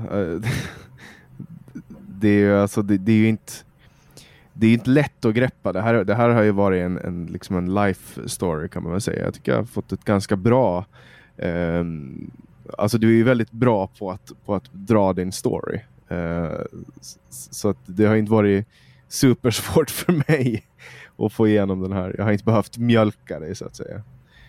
Nej, vi har ju, som sagt, vi har bara börjat. Liksom. Sen finns det ju djupa detaljer att gå igenom allt. Men, uh, men jag tror där i, i generella drag så... om man ska hålla det kort till två timmar, för det är ändå kort för, för att vara tio år, liksom, eh, så tror jag att det, det är hyfsat bra jobb. Var är du om, om tio år då? Jag vet faktiskt inte. Det, det, det är en väldigt intressant frågeställning. Eh, om du tänker på vad jag var tio år sedan eh, och vad jag är nu så, så har det mycket hänt. Eh, men eh, jag skulle säga om, om fem år så, så hoppas jag att, eh, eller om fyra år, tre år, fyra år, fem år. Så skulle jag säga att jag hoppas Donald Trump blir nya presidenten, att jag, att jag jobbar på något sätt med honom eh, på, på någon seriös nivå. Eh, så det är väl målet just med honom. Då. Varför just Trump? Han är number one man. Han är fucking number one alltså. Det, det, kolla Sleepy Joe, han somnade ju igår när han hade möte med Israels premiärminister. Han har även totalt failat med eh, hela situationen i Afghanistan. Eh, han kan knappt hålla tal, han kan knappt gå upp för trappan. Donald Trump, han är, han är en riktig president. Han är self-made, han är kung. Eh, det går inte att förklara mer än så. Han, han, alla de superlativa orden förtjänar honom. Förtjänar han. Han förtjänar de orden. Eh, sen har, så är han kontroversiell, absolut. Men, men det är, många genier blir missförstådda. Eh, Mozart dog fattig, om man säger så. Va? Eh, så, så, så det, det, det, är vanligt att det, det är en negativ, negative public perception. Liksom. Det, det skulle jag säga är ganska vanligt. Och rent privat då, du sa att du har blivit pappa. Hur gammal är din dotter? Äh, dottern föddes 5 maj förra året, så hon är ett år och drygt tre månader, snart fyra. Eh, jätterolig eh, upplevelse liksom. Fokusera mycket på det och som sagt, fokusera mindre på just att jag ska tjäna pengar. Sen är det klart att bolaget, om det tjänar pengar så är det bra. Men, eh, och det, det sköter sig mer eller mindre av sig själv. Av de folk som vi har anställda som jobbar och hjälper till. Liksom. Hur, eh. hur förändrade det dig att, att bli pappa? Jag tror att man mer fokus på att vara en pappa än, än att jobba. Liksom. Man, vill ju, man vill vara närvarande. Liksom. Jag, jag tycker det är viktigt att försöka vara närvarande. Uh, och jag behöver ju inte ta föräldraledighet och ansöka om det om man säger så. Då, utan jag, jag kan vara med henne när jag vill. Uh, jag har en förmögenhet så, så jag kan vara med henne när jag vill. Uh, och jag väljer att vara med henne varje dag. Liksom. Så det är ett aktivt val. Uh, och, och, till skillnad från många föräldrar som inte spenderar någon tid med sina barn utan ger dem till uh, skolan eller whatever så, så har vi privat undervisning hemma. och uh, Som sagt, det, det, det, det är annan nivå. Det, det, är lite privilegium skulle jag säga. att spendera så pass mycket tid med, med sina barn och med sin dotter och få den connection. Och, så man märker liksom, man, man ser ju glädjen i, i barnets ögon. Eh, och det är en reell glädje. Liksom. Så. Hur, eh, hur länge har du varit tillsammans med din fru? Eh, jag har varit med henne i tre år. Är hon svensk, amerikan? Hon är ryss och vi träffades i Dubai. Så vi blev introducerade från två av våra komp hennes kompis introducerade till min kompis. Eh, varan varandra så att säga. Så det var lite blind date situation nästan. Eh, fast jag hade, sett, jag hade sett bild på henne och hon hade inte sett bild på mig. så, men hon, gillade, hon blev kär i min humor och allt det där. Liksom. Hela paketet och att jag är väldigt intelligent och smart och så. Så tycker hon är väldigt intressant. Är hon också entreprenör? Absolut inte. Utan hon, hon har gått sina... Eh, och väldigt hög utbildning i Ryssland. Hon har masters degree, hela skiten. Eh, varit liksom en assistent åt, åt storföretagare, eh, stora bolag i Ryssland inom Forex-branschen. Eh, gått den mer traditionella rutten skulle jag säga, men ändå varit ganska mycket succé för att vara från just Ryssland så har hon ändå lyckats liksom, komma utomlands och, och till Dubai, vilket är väldigt svårt. Eh, det är en helt annorlunda kultur i, i Ryssland. Ha, har du någon eh, framtid i Sverige? Eh, det vet man inte. Alltså, jag skulle säga det, det beror lite på vad som händer, men jag skulle säga att närmsta framtiden ligger... Det, det ligger grejer som kommer ske i USA. Eh, sen, eh, sen vet man inte. Det, det, det är möjligt. Vi, vi, Sverige är ju intressant på, på vissa sätt. så är det intressant. Eh, så det är inte att jag totalt neg neglektar Sverige. eller ignorerar Sverige. Utan tvärtom, det, det finns intress, in, intressanta saker att göra i Sverige. Eh, sen är det kanske inte lika intressant att bo i Sverige. Eh, men det är en helt annan eh, eh, premiss. Men att göra affärer i Sverige kan, det kan vara intressant. Just på vår nivå som är på nu, så absolut. Eh, då, då, då finns det möjligheter som, som passar Escobar Inc. Som passar oss. Har du varit i Åland någon gång? Aldrig varit i Åland. Jag kanske har kört förbi på någon Finlandsfärja eller något, men det, det, är det, det är det vanliga. det, det, that's about it liksom. Mm. Ja, nej men eh, jättestort tack Olof K Gustafsson. Det har varit intressant att höra din story. Jag känner att det finns ganska mycket mer än mannen bakom rubrikerna. Liksom. Uh, ja, det, det finns ju, ju du... Intelligens liksom, finns ju. Och det är det folk inte förstår. Att uh, det finns en viss intelligensnivå. Alltså, är det, är det amerikanskt att berömma sin, sin egen intelligens? Eller är det narcissistiskt? Vad skulle du säga? Realistiskt skulle jag säga. ja, alltså i slutet av dagen så kan man ju titta på sina tillgångar eh, och se vad man har dragit ihop och hur man har gjort det. Och baserat på det, om man använder det som, som nyckeltal, så kan man ju se eh, hur bra man är på att tjäna pengar. Eh, och amerikaner, i den amerikanska kulturen så är det inget fult att eh, berömma sig själv om man har gjort någonting bra. Men i den svenska kulturen så är det ju det och det vet du ju. Precis, och det är det som gör mig så otroligt osvensk. Eh, jag har ju lyckats bryta mig ur alla de här ramarna och, och, och, och lyckats tjäna storkorvan liksom i, i USA. Eh, och, och, det är tack vare att jag bröt mig ur alla de här tankesätten. Liksom. Uh, ja. Är du, är du amerikaniserad eller är du lite narcissist? Uh, jag skulle säga amerikaniserad. Det är mycket mer åt det hållet. Sen har jag alltid varit en besserwisser och alltid trott att jag är bättre än alla andra och sådär. Men, men det är för att jag har varit bättre än alla andra. så det är ju realistiskt. Och sen, kanske, sen, kan, sen kan det också vara så, jag vet inte vad som kommer först där, i hönan eller ägget situationen, men kan det vara så att man tror att man är bättre än alla andra och så blir man det för att man tror det? Jag vet inte.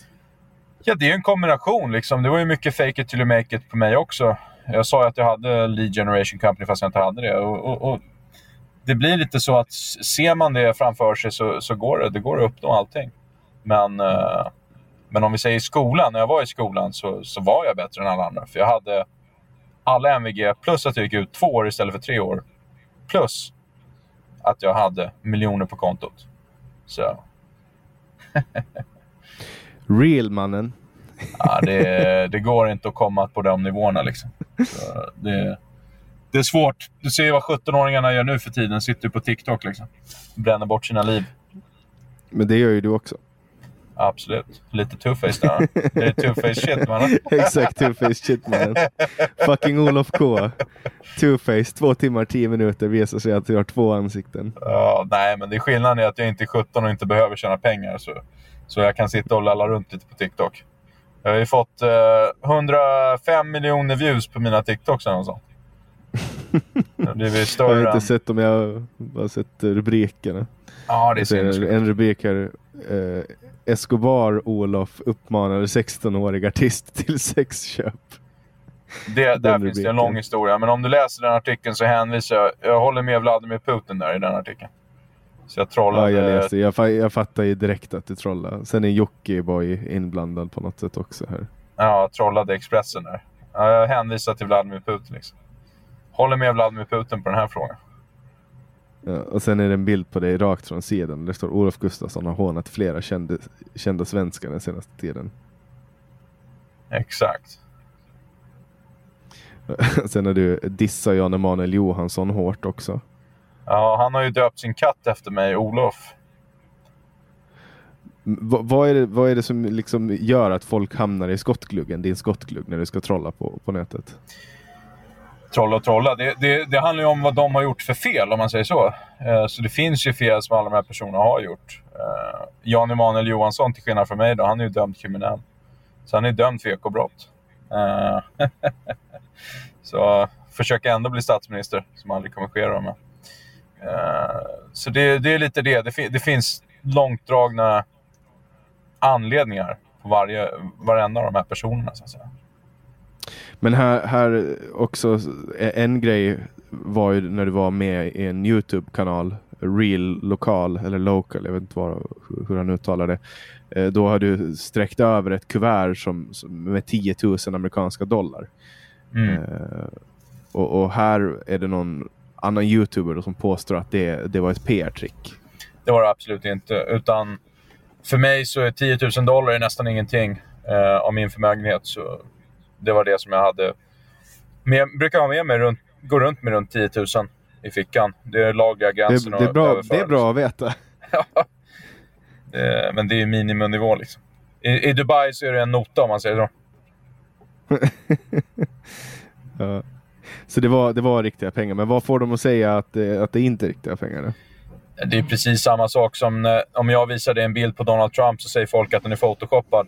Om jag visar dig en video med Donald Trump så säger de att den är deepfake. Om jag visar dig en video med, med mig framför en Rolls Royce så säger de att den är hyrd. Eh, det, det, folk tror inte på det. Det spelar ingen roll om jag visar ägarbevis och allting. Eh, folk tror helt enkelt inte på att det här är möjligt, det som jag har gjort. För det, det är så pass bisarrt, eh, enligt dem. Då, då. Eh, men sen för mig så är det inte det, för jag har ju alla logiska anledningar till varför det har gått så som det har gått. Och, och hela skiten, så att säga. Jag har ju levt, jag har upplevt det. Hur, hur började bråket med Jockiboi då? Det är en jättelång historia. Men... Ja, vi, den, den, eh, där har du en timme. Så det är follow-up intervju på den. Ja, det blir The Olof K Podcast. Ja, lite så. Folk, folk gillar ju att lyssna på mig också. Så det finns ju ändå en fascination av folk att lyssna på en. Och, och det finns ju väldigt många som tror på det jag säger också. Eh, och det uppskattas. för det alltså jag, Som sagt, jag, jag försöker ju vara så genuin som möjligt. Eh, som jag kan vara. Eh, och det har jag gjort från dag ett. Liksom. Och jag har varit öppen med mina mål från dag ett, att jag ville bli en miljardär. Eh, och nu jobbar jag för världens både rikaste och mest kriminella eh, familj genom tiderna. Liksom. Så jag skulle säga att jag har lyckats med, med mina mål. Jag skulle säga att det som blir spännande, det, det, det är att se vad som händer med Olof K Gustafsson om tio år som sagt. För inte ens jag vet det. Jag har ingen aning. Uh, vi får göra en follow-up om, om tio år. Se var Olof K är, är då. Ja, det lär Olof bli... Double K. Ja, det lär ju bli sjukare och sjukare. Uh, för det är lite det som riktningen har gått. Att det blir, det blir bisarrare och bisarrare hela tiden ja, minst sagt. Uh, jätte, jättestort tack Olof K Gustafsson för att du var med i podcasten Samtal. Perfekt mannen. Ha det bra. Och till alla er som har lyssnat vill jag tacka för att ni återkommer vecka efter vecka och för att ni gillar och delar och framförallt ni som är plusprenumeranter på Bulletin. Ni som inte är det får ju ta del av de här samtalen en vecka före alla andra och ni får också tillgång till alla Bulletins låsta artiklar och eh, exklusiva poddar men också tillgång till andra poddar före. Jag släpper nya samtal alla onsdagar året runt. Jag heter Jannik Svensson och du har lyssnat på podcasten Samtal.